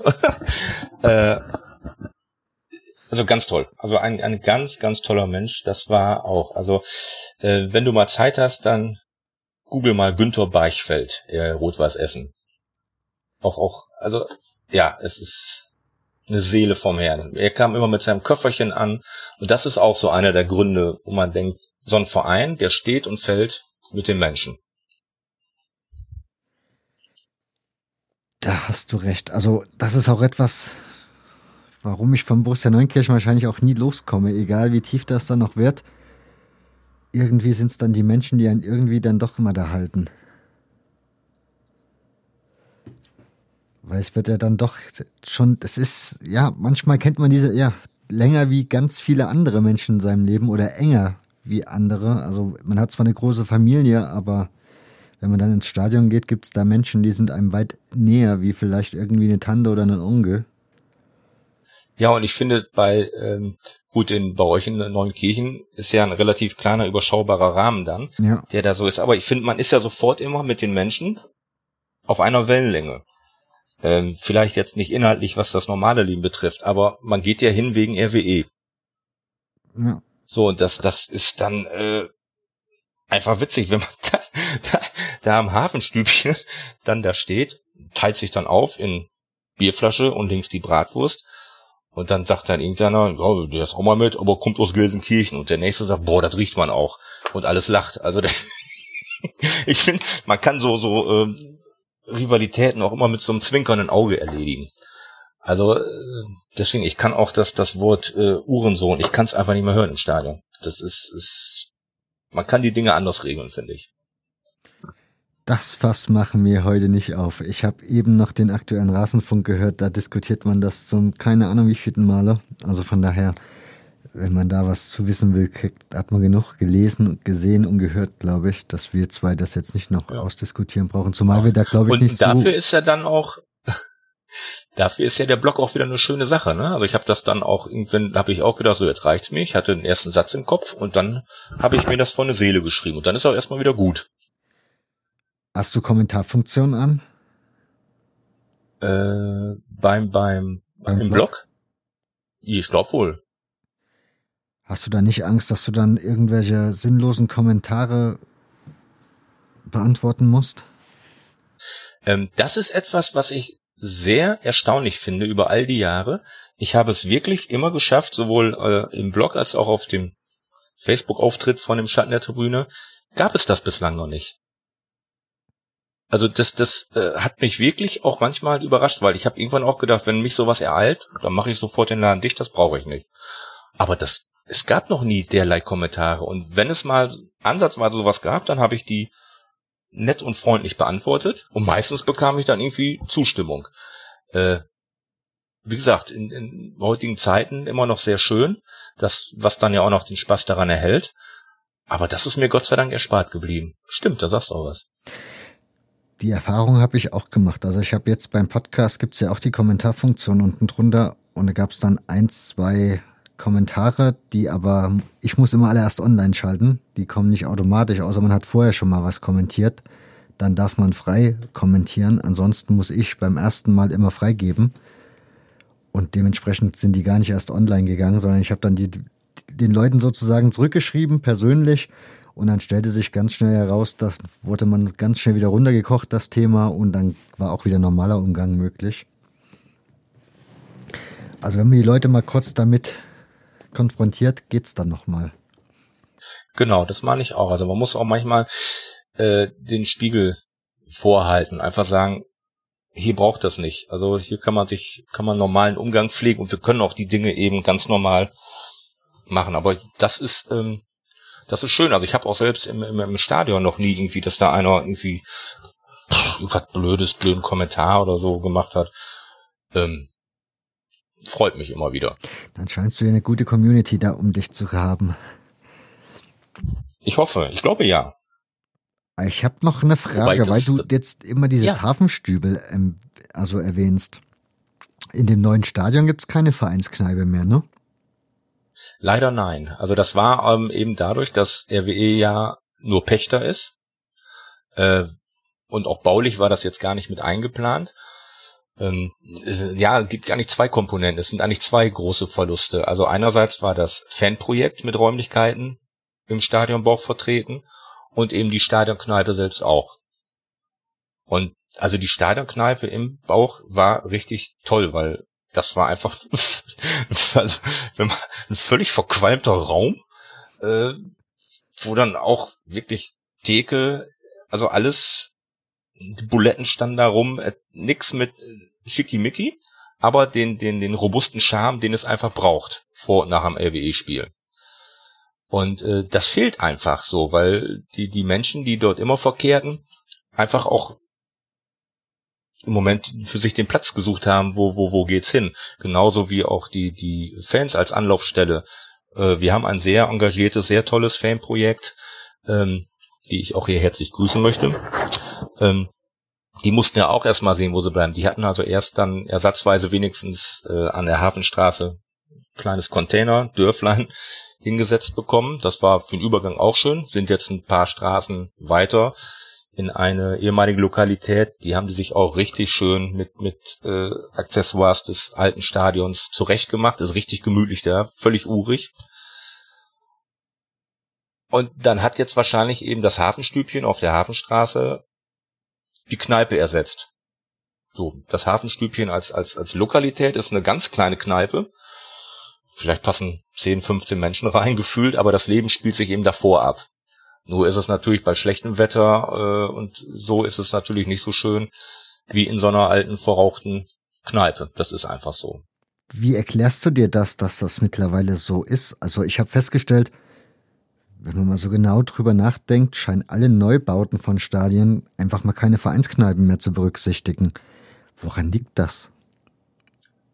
Ähm, weil das Vereinsleben in, in den Köpfen der Planer meines Erachtens keine Rolle mehr spielt. Also wenn du als Planer ein Stadion planst, dann ist mit Sicherheit Fanshop sehr wichtig. Äh, Räumlichkeiten für Fans werden da eher sekundär, weil die bringen wahrscheinlich unter der Woche keinen mehr Nutzen. Das ist unter der Woche wahrscheinlich toter Raum, den man nicht ausfüllen kann, weil wenn du alle zwei Wochen Heimspiel hast, aber äh, die, die, die Kneipe wurde bei uns auch schon mal unter der Woche frequentiert. Das denke ich halt glaube, auch. Und vor allen Dingen, wie du schon sagtest, Vereinsleben. Eigentlich denke ich doch, da müssten die Vereinsverantwortlichen doch auch Wert drauf legen und sagen, eine Vereinskneipe muss auf jeden Fall hier in dem Bau drin sein. Ohne das geht's also, nicht. Äh, das wissen die auch. Also ich glaube, denen ist das aus, aus sowohl Michael Welling als jetzt auch Markus Uhling, äh, Uhlich und Mitarbeitern, ist das aus Fankreisen immer so oft um die Ohren gehauen worden, manchmal sogar auch bisweilen sehr renitent, dass man selber schon sagte, jetzt ist aber mal gut. Ähm, die wissen um, um diesen, diesen Wunsch nach einer Anlaufstelle direkt vor und nach den Spielen. Aber es ist in der Form im Stadion nicht umzusetzen wir, sind, also in kleinen Schritten, wir sind schon mal froh, dass wir diese ganzen, ganze kleine Gruga wieder aufgebaut haben, wo äh, die, die wirklich die, die Menschen, die dafür sorgen, dass das Erbe von äh, Georg Melches und dem Stadion nicht vergessen wird, die haben da so viel schöne Sachen geschafft, das kann man sich in Ruhe, das ist wie so ein kleines offenes Museum halt. Und das Optimale wäre jetzt, wenn man dann dort irgendwie noch so eine kleine Räumlichkeit hinstellen könnte, die vielleicht von innen ein wenig der alten Kneipe ähnelt. Das wäre natürlich an Spieltagen der Hit. Das würde schön angenommen werden. Aber naja, wir wissen alle Bauvorschriften und erstmal überhaupt äh, Geldgeber dafür finden. Wer würde die dann per Pacht übernehmen? Wer wird sich hinter der Theke stellen? Es gibt wahrscheinlich zu viel, als dass es das irgendwann wieder geben wird. Aber äh, fehlen tut sie weiterhin. Ich finde, das ist halt immer so ein Ort, jetzt komme ich wieder zu meinem Lieblingsverein, aber da triffst du halt den großen Ehrenvorsitzenden, den du vielleicht gar nicht mal sonderlich sympathisch magst, aber mit dem du verschiedene Meinungen vielleicht hast, die du dann auch da diskutieren kannst. Dann triffst du den Hausmeister. Also sprich, das ist so ein Ort, wo es die Neuigkeiten gibt, aber wo auch so so eine Vereinsbasis gelegt wird, also wo die Leute so ein bisschen eingenordet werden auf die Themen, die den Verein so gerade umtreiben. Eintracht hat hier in Nordrhein auch ein schönes Clubhaus immer gehabt und das war wirklich auch, nach dem Spiel ging es nach oben und dann, ich glaube, manche konnten, wenn sie die, die, die Vereinskneipe verlassen haben, auch direkt ins Bett gehen. weil war, war der Tag gelaufen. Ja, das Aber das, das, das hatte so. ihm, da war das, bitte? Ich habe gesagt, das ist halt manchmal auch so. Ja, das, das ist dann so. Aber dann weiß man irgendwie auch, dass das war ein sinnvoller Tag. Man hat das Spiel abgearbeitet, man kommt vielleicht zufrieden nach Hause oder vielleicht auch nicht, je nachdem, wie das Spiel ausgegangen ist. Aber es äh, rundet das ganze Erlebnis so ein bisschen ab. Und das ist eben, glaube ich, heute nicht mehr gewollt. Das, das Vereinsleben steht dann nicht mehr ganz oben. Dafür ist das zu sehr alles auf Leistung bezogen, auf Effizienz und auf äh, Kosten, Nutzen. Denke ich mal das ist dann halt vielleicht das, was die Gräben schafft, ne? Wenn man halt seinen Vereinsvorsitzenden noch beim Bier treffen könnte, könnte man manches vielleicht besser verstehen, weil er es einem erklären kann. Oder man erklärt ihm, was einen stört. So verschwindet das halt. Ja, das ist auf jeden Fall so. Ja, die war, das war, also das, das, das, die alte Haupttribüne, das war schon toll. Also das ist also so eine bauliche Geschichte, die gibt's ja heute gar nicht mehr mit den integrierten Wohnungen. Da hat ja der Hausmeister, der hat ja da drin gewohnt. Und vor dem Seiteneingang zur Tribüne, vor seiner Tür, da standen auch noch die Blumenkübel. So, das ist ähm, neben der kurzen 15. Also ich schick dir die Fotos mal. Das mhm. ist einfach, äh, das ist toll.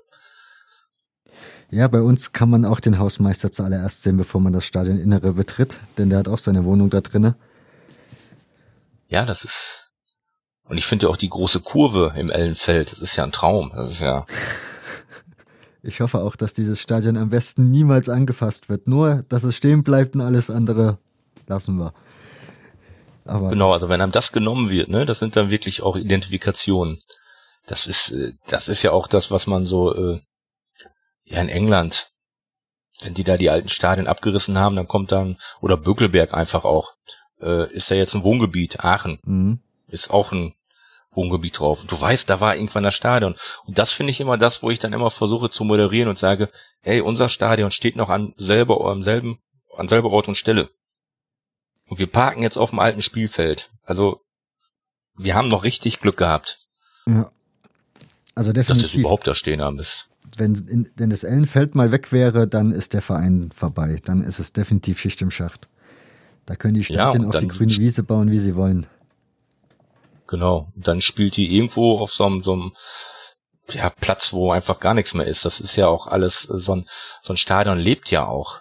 Das, das strahlt ja was aus. Ne, das ist ja. Äh, Vor allen Dingen ist es der Ort, wo einer. jeder von uns angefangen hat, diesen Verein gucken zu gehen und dann auf irgend, irgendwie auf eine grüne Wiese zu fahren und dem Verein nochmal zu schauen, das geht nicht. Also ich glaube, da sind sich die Meinungen alle einig bei Borussia. Ja, das ist so. Also aber das ist ja, ich, ich äh, verfolge ja auch immer jetzt die Tabelle. Äh, vielleicht dauert es bei euch jetzt auch zwei, drei, vier, fünf Jahre, bis es dann mal wieder hochgeht. Ja, wir haben uns halt einmal ganz runter geschafft. Also so sportlich geht's sogar noch. Mit der Saarlandliga ist noch okay. Aber wir haben uns als Verein halt einmal komplett runtergearbeitet. Also wirklich so tief, dass man sagen kann, noch tiefer ging's nicht mehr. Ja. Das war jetzt letzte Ausfahrt und jetzt versuchen wir uns so langsam wieder zu konsolidieren und ich finde auch, dass sich das sehr, sehr positiv entwickelt. Wäre schön, wenn jetzt noch ein paar Sponsoren mehr wieder zurückkämen, damit dieser Trainer und dieser Vorstand, die echt gute Arbeit machen, jetzt vielleicht auch nochmal den Aufstieg in die Oberliga mittelfristig anpeilen können, also in den nächsten ein, zwei Jahren. Was jetzt so das erklärte Ziel ist, aber für mich ganz persönlich, solange es den Verein noch gibt, das Stadion noch steht und wir da halt halbwegs in Harmonie noch alle miteinander klarkommen, bin ich im Moment zufrieden. Ja, manchmal reicht das auch eigentlich, ne?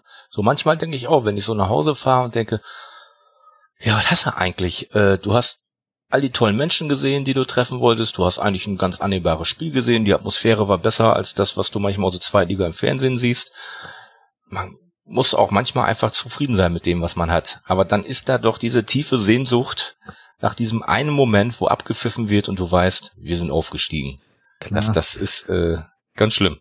Aber ganz ehrlich, ich sag immer, Regionalliga wäre für uns ja das oberste Ding. Also bis dahin und alles andere, das würde nicht funktionieren. Also das kann die Stadt mhm. und das Umfeld, das geht gar nicht. Also Regionalliga wäre, glaube ich, das Höchste, was wir erreichen können noch. Ich möchte aber auch wahrscheinlich, ich meine, sportlich, also so zweite Liga nochmal rumfahren als Fan an sich ja gerne. Aber diese Stadien, die Angst, was man dann am Ellenfeld alles nochmal nachrüsten muss, ich glaube, da wird wieder so viel Atmosphäre auf der Strecke bleiben, da verzichte ich dann doch lieber drauf. Das ist äh, eine Geschichte, die ich auch wirklich mit, mit Argwohn betrachte, auch jetzt was zum Beispiel ein Verein wie der SC Fair, wenn die es sportlich schaffen, haben sie es verdient, Punkt. Aber was muss denn da gemacht werden? Das ist doch Wahnsinn. Ja. Warum braucht man 10.000 Plätze in der dritten Liga, wenn man wirklich davon ausgehen kann? Letztes Heimspiel hatten die 744 Zuschauer. Gut, dann spielst du vielleicht irgendwann als SC Fair gegen Meppen, die bringen 1000 mit. Da bist du mal bei zweieinhalb, dreitausend. Aber die werden niemals ein Stadion mit 10.000 brauchen. So, vielleicht kommt irgendwann der sportliche Abstieg. Wer finanziert das dann auch? Wer, wer hält das Stadion am Leben? Das ist äh, krass.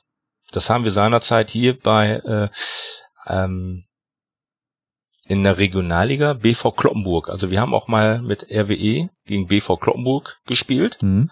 und vorher die Jahre auch mit Eintracht. Wir waren mit Eintracht da, mit 20, 30 Mann, war schöner, blauer Frühlingsabend, alles gut. Keine Zäune, kein gar nichts. So, dann kommen wir zwei Jahre später mit RWE da an und die mussten in der Zeit, die haben da kilometerweise Auflagen bekommen, was die an Gitter aufbauen mussten, was was an an Sicherheit und alles. Das hatte nachher zur Folge, dass die äh, sogenannte aktive Szene das Stadion wirklich nur vor dem am Bierstand geguckt hat, weil A, kein Gucken möglich war. Also ich weiß nicht, ob du den Auswärtsblock in Rödinghausen kennst vom Foto. Nee. Äh, du hast du hast vom Spielfeld nichts gesehen, weil richtig dicke massive Stäbe so, was ist passiert? Der Verein konnte die Liga nicht halten und ist auch finanziell einen Bach runtergegangen. Ich weiß jetzt gar nicht, wo Kloppenburg, ich glaube, Kloppenburg ist jetzt auch Landesliga. Warum gibt man diesem Verein nicht mal erst so eine Übergangslösung? Gucken, wie ist es ein, zwei Jahre? Wie entwickelt sich das? Und dann kann man sagen, jetzt müsste aber auch mal nachlegen. Das wäre so, so meine Form. Ähm, würde es rein nach Stadien und Zuschauerzahlen gehen, ja, dann wäre EWE natürlich schon längst aufgestiegen. Das ist so. Das stimmt. Aber das ist halt das Ding mit den Auflagen, ne? Also der in der erste FC Saarbrücken dieses Jahr in die dritte Liga aufsteigen sollte. Aktuell dürfen sie hier nirgendwo spielen. Also dann müssten sie nach Frankfurt gehen oder nach Kaiserslautern, aber hier im Saarland geht nichts. Ja, und das ist es ja wieder. DFB-Pokal darf in Völkling gespielt werden. ja. Die Liga darf nicht in Völkling gespielt werden. Das, das kann man ja auch gar nicht mehr so vermitteln, finde ich. Nee, kann man auch nicht. Also, und vor allen Dingen, wenn du nachher in Frankfurt spielst, bei aller Liebe, natürlich werden ein paar tausend Saarbrücke noch nach, Fra nach Frankfurt fahren, aber das sind keine Heimspiele. Nein. Das sind jetzt ja in Völkling, glaube ich, auch nicht. Das ist ja eh ein skurriles Stadion da mit, mit einer Seite auf. Ähm, und nach Homburg ausweichen würde auch nicht gehen. Nee, die sind auch nicht drittligatauglich. Da gibt's ja sowieso gerade sehr viel Unfrieden, weil der Verein bekannt gegeben hat, dass man die Drittliga-Lizenz nicht beantragen wird. Unter anderem wegen dem Stadion und dem, was da gemacht werden müsste. Da kommen sich die Anhänger jetzt auch ein bisschen verärgert vor, also verstimmt. Wahrscheinlich würde der Ludwigspark der halten müssen und dieser Brücker wird dann in der Baustelle spielen. Ich bin am Sonntag mal vorbeigefahren. Der Bereich, was früher Gästeblock war, da ist ja jetzt alles weg. Da ist jetzt schon, man sieht zumindest den Rohbau von der neuen Tribüne dort, wenn man da vorbeifährt. Ich bin mal gespannt. Geld hätte man ja jetzt genug. Ja, Geld hätte man genug und das ist ja eigentlich auch so Saarbrücken oder Kickers Offenbach. Das ist ja auch, da würde ich ja am liebsten auch sofort sagen, kommt rauf in die dritte Liga, lasst uns eine Liga gründen. Weil das sind doch auch diese Vereine, von denen ein bisschen der Fußball lebt. Aber wenn ich überlege, wie lange der Waldhof gebraucht hat, um zurückzukehren, ne, das ist ja auch äh, faszinierend. Das so, und jetzt haben sie diesen, diesen Flaschenhals geschafft und spielen oben mit. Genau wie Meppen, auch ewige Jahre unterklassig unterwegs. Man muss einfach irgendwann diesen Sprung dritte Liga schaffen, dann, dann, dann ist scheinbar wirklich alles viel einfacher. Wobei die, die schon lange dritte Liga spielen, ja auch sagen, das ist eine Liga. Da musst du ja, gucken, dass du ganz schnell ja nach oben wegkommst. Genau, das ist ja der Witz überhaupt an der Sache. Also der Viertligist sagt, in der vierten Liga gehen wir tot, der Drittligist sagt, in der dritten Liga gehen wir tot. Äh, ja, woran liegt's dann? An den Ansprüchen oder wie auch immer. Also für uns ist die dritte Liga im Moment die heilige Gral, den wir erreichen wollen. Und äh, für gestandene Drittligisten ist das schon wieder die Pest, die es gilt zu meiden. Also schwierige Geschichte. Naja, wenn du eine höher gehst, eine Liga höher gehst, siehst du halt das Fernsehgeld, ne? Ja, aber das ist ja auch sowas, ne? Das ist ja jetzt in der aktuellen Diskussion dann ja auch so, wenn die Spiele vor leeren Stadien gespielt werden, dann geht es die Vereine finanziell eigentlich gar nicht mehr. Weil diese sich durch Fernsehgelder finanzieren. Und in so einer aufgeheizten Atmosphäre, wie eh grad alles ist, kann so ein Verein vielleicht auch mal nichts Besseres passieren. Ne, bis dann der erste Sky-Reporter wieder auf die Idee kommt und sagt, boah, hier ist ja nichts los. Ein Punkt habe ich noch aus deinem Buch, ja. was ich sehr, sehr interessant fand, das Stadionheft. Wenn ich das richtig verstanden habe, ist es das erste, was es gab in Deutschland? Äh, ich sag mal so, wenn ich das so geschrieben habe, war es das auch. Es ist auf jeden Fall das, was am längsten unter dem, immer noch unter demselben Namen, nämlich kurze 15, äh, firmiert. Das gibt seit? Seit 1954. Das heißt, was war, das war bestimmt A4? Genau, es war immer A4, es war immer gebunden, es war richtig schön für alle Sammler und es gibt richtig, also Sammler, die haben wirklich von Heft 1 bis Heft aktuell. Und dann haben die im Zuge der Zusammenarbeit auch mit der WAZ irgendwann ja einfach den, das Zeitungsformat gewählt. Äh, eine A-Nummer größer, nicht mehr gebunden, eben das, das ganze, die ganze Haptik war halt anders. Und das äh, hat natürlich erstmal wieder zu großer Kritik geführt, weil du darfst ja alles bei RWE außer Dinge verändern, die funktionieren. Äh, Dafür gibt es sie kostenlos. Sie ist inhaltlich echt ein Knaller. Also das ist äh, nicht irgendwie nur das nächste Spiel, sondern da sind wirklich Leitartikel drin, da sind äh, ganz viel Information, da steckt ganz viel Arbeit hinter. Ähm. Ich habe das Kapitel gerade aufgeschlagen und jetzt weiß ich auch wieder, warum ich mir das notiert habe, weil du schreibst da drinne, dass es das Heft, also dass es sie, das Heft von jeher schon so eine Art Mitteilungsblatt für Vereinsmitglieder war. Ja. Und es einen Vorläufer gab, der schon seit 1927 für die Vereinsmitglieder hergestellt wurde. Ja, genau. Aber wie der jetzt hieß. Wo mich bei mich jetzt interessieren würde, ist das. Ja, aber da kennt man sich wahrscheinlich zu wenig aus. Oder hast du da irgendwie was herausfinden können, ob das außergewöhnlich war, 1927 schon Mitteilungsblätter für Mitglieder zu haben? Ähm, auf jeden Fall. Also äh, man weiß ja darum, wenn man mal so auf nostalgischen Fußballseiten unterwegs ist, dass da schon ganz viele alte Spielplakate und Heftebroschüren, die gibt's ja eigentlich auch schon seit Urzeiten. Mhm. Aber in dieser Regelmäßigkeit gab es das noch nicht.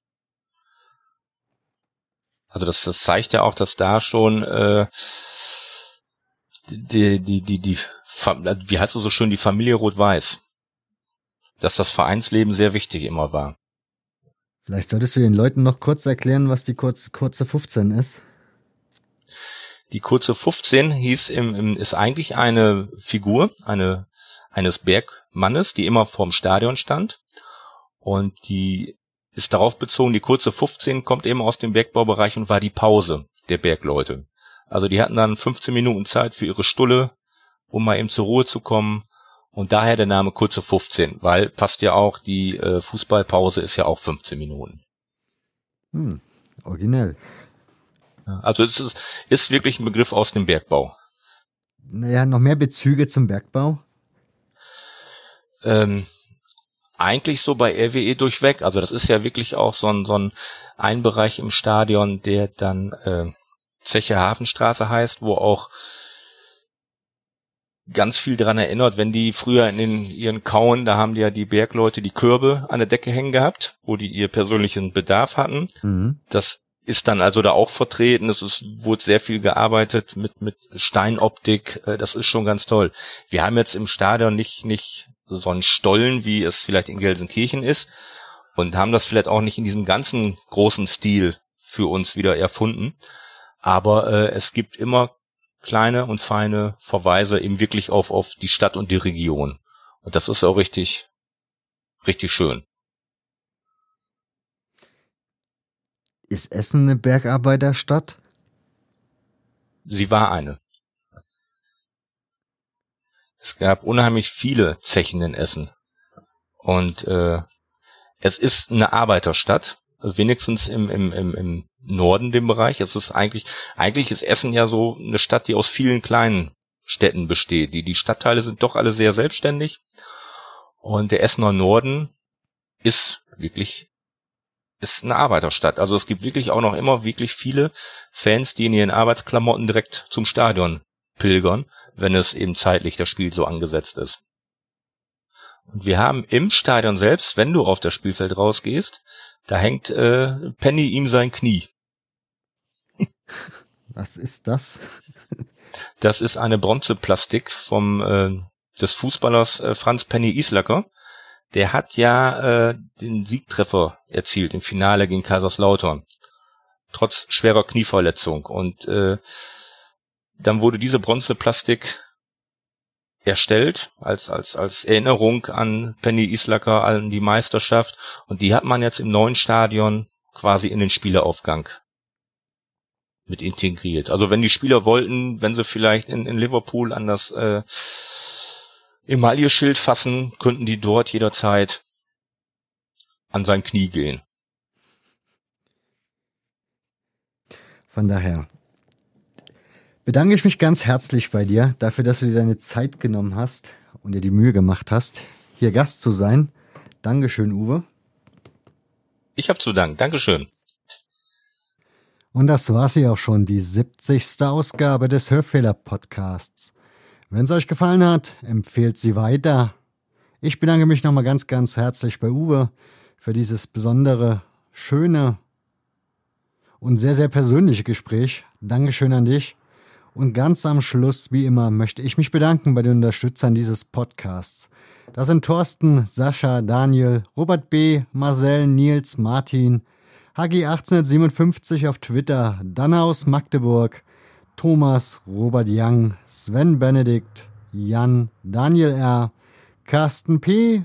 und Alexander L. Tausend Dank an euch und ich verabschiede mich jetzt auch. Wir hören uns wieder in zwei Wochen. Bis dahin, bleibt fit, vor allem bleibt gesund. Und wer jetzt noch dieses Lied hier hören möchte, das ist die TSG Bernau und der Song heißt Das ist Fußball. Ihr solltet mal nach dem Album googeln, denn da geht's nur um Fußballthemen auf der Platte. Insofern als Hörtipp vielleicht jetzt in den nächsten Wochen. Macht's gut, ciao.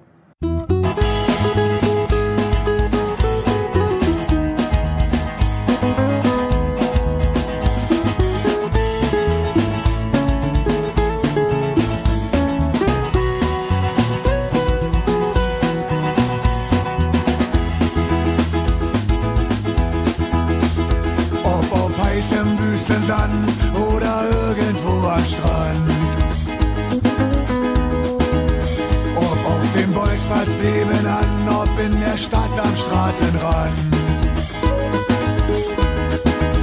Auf Schotter,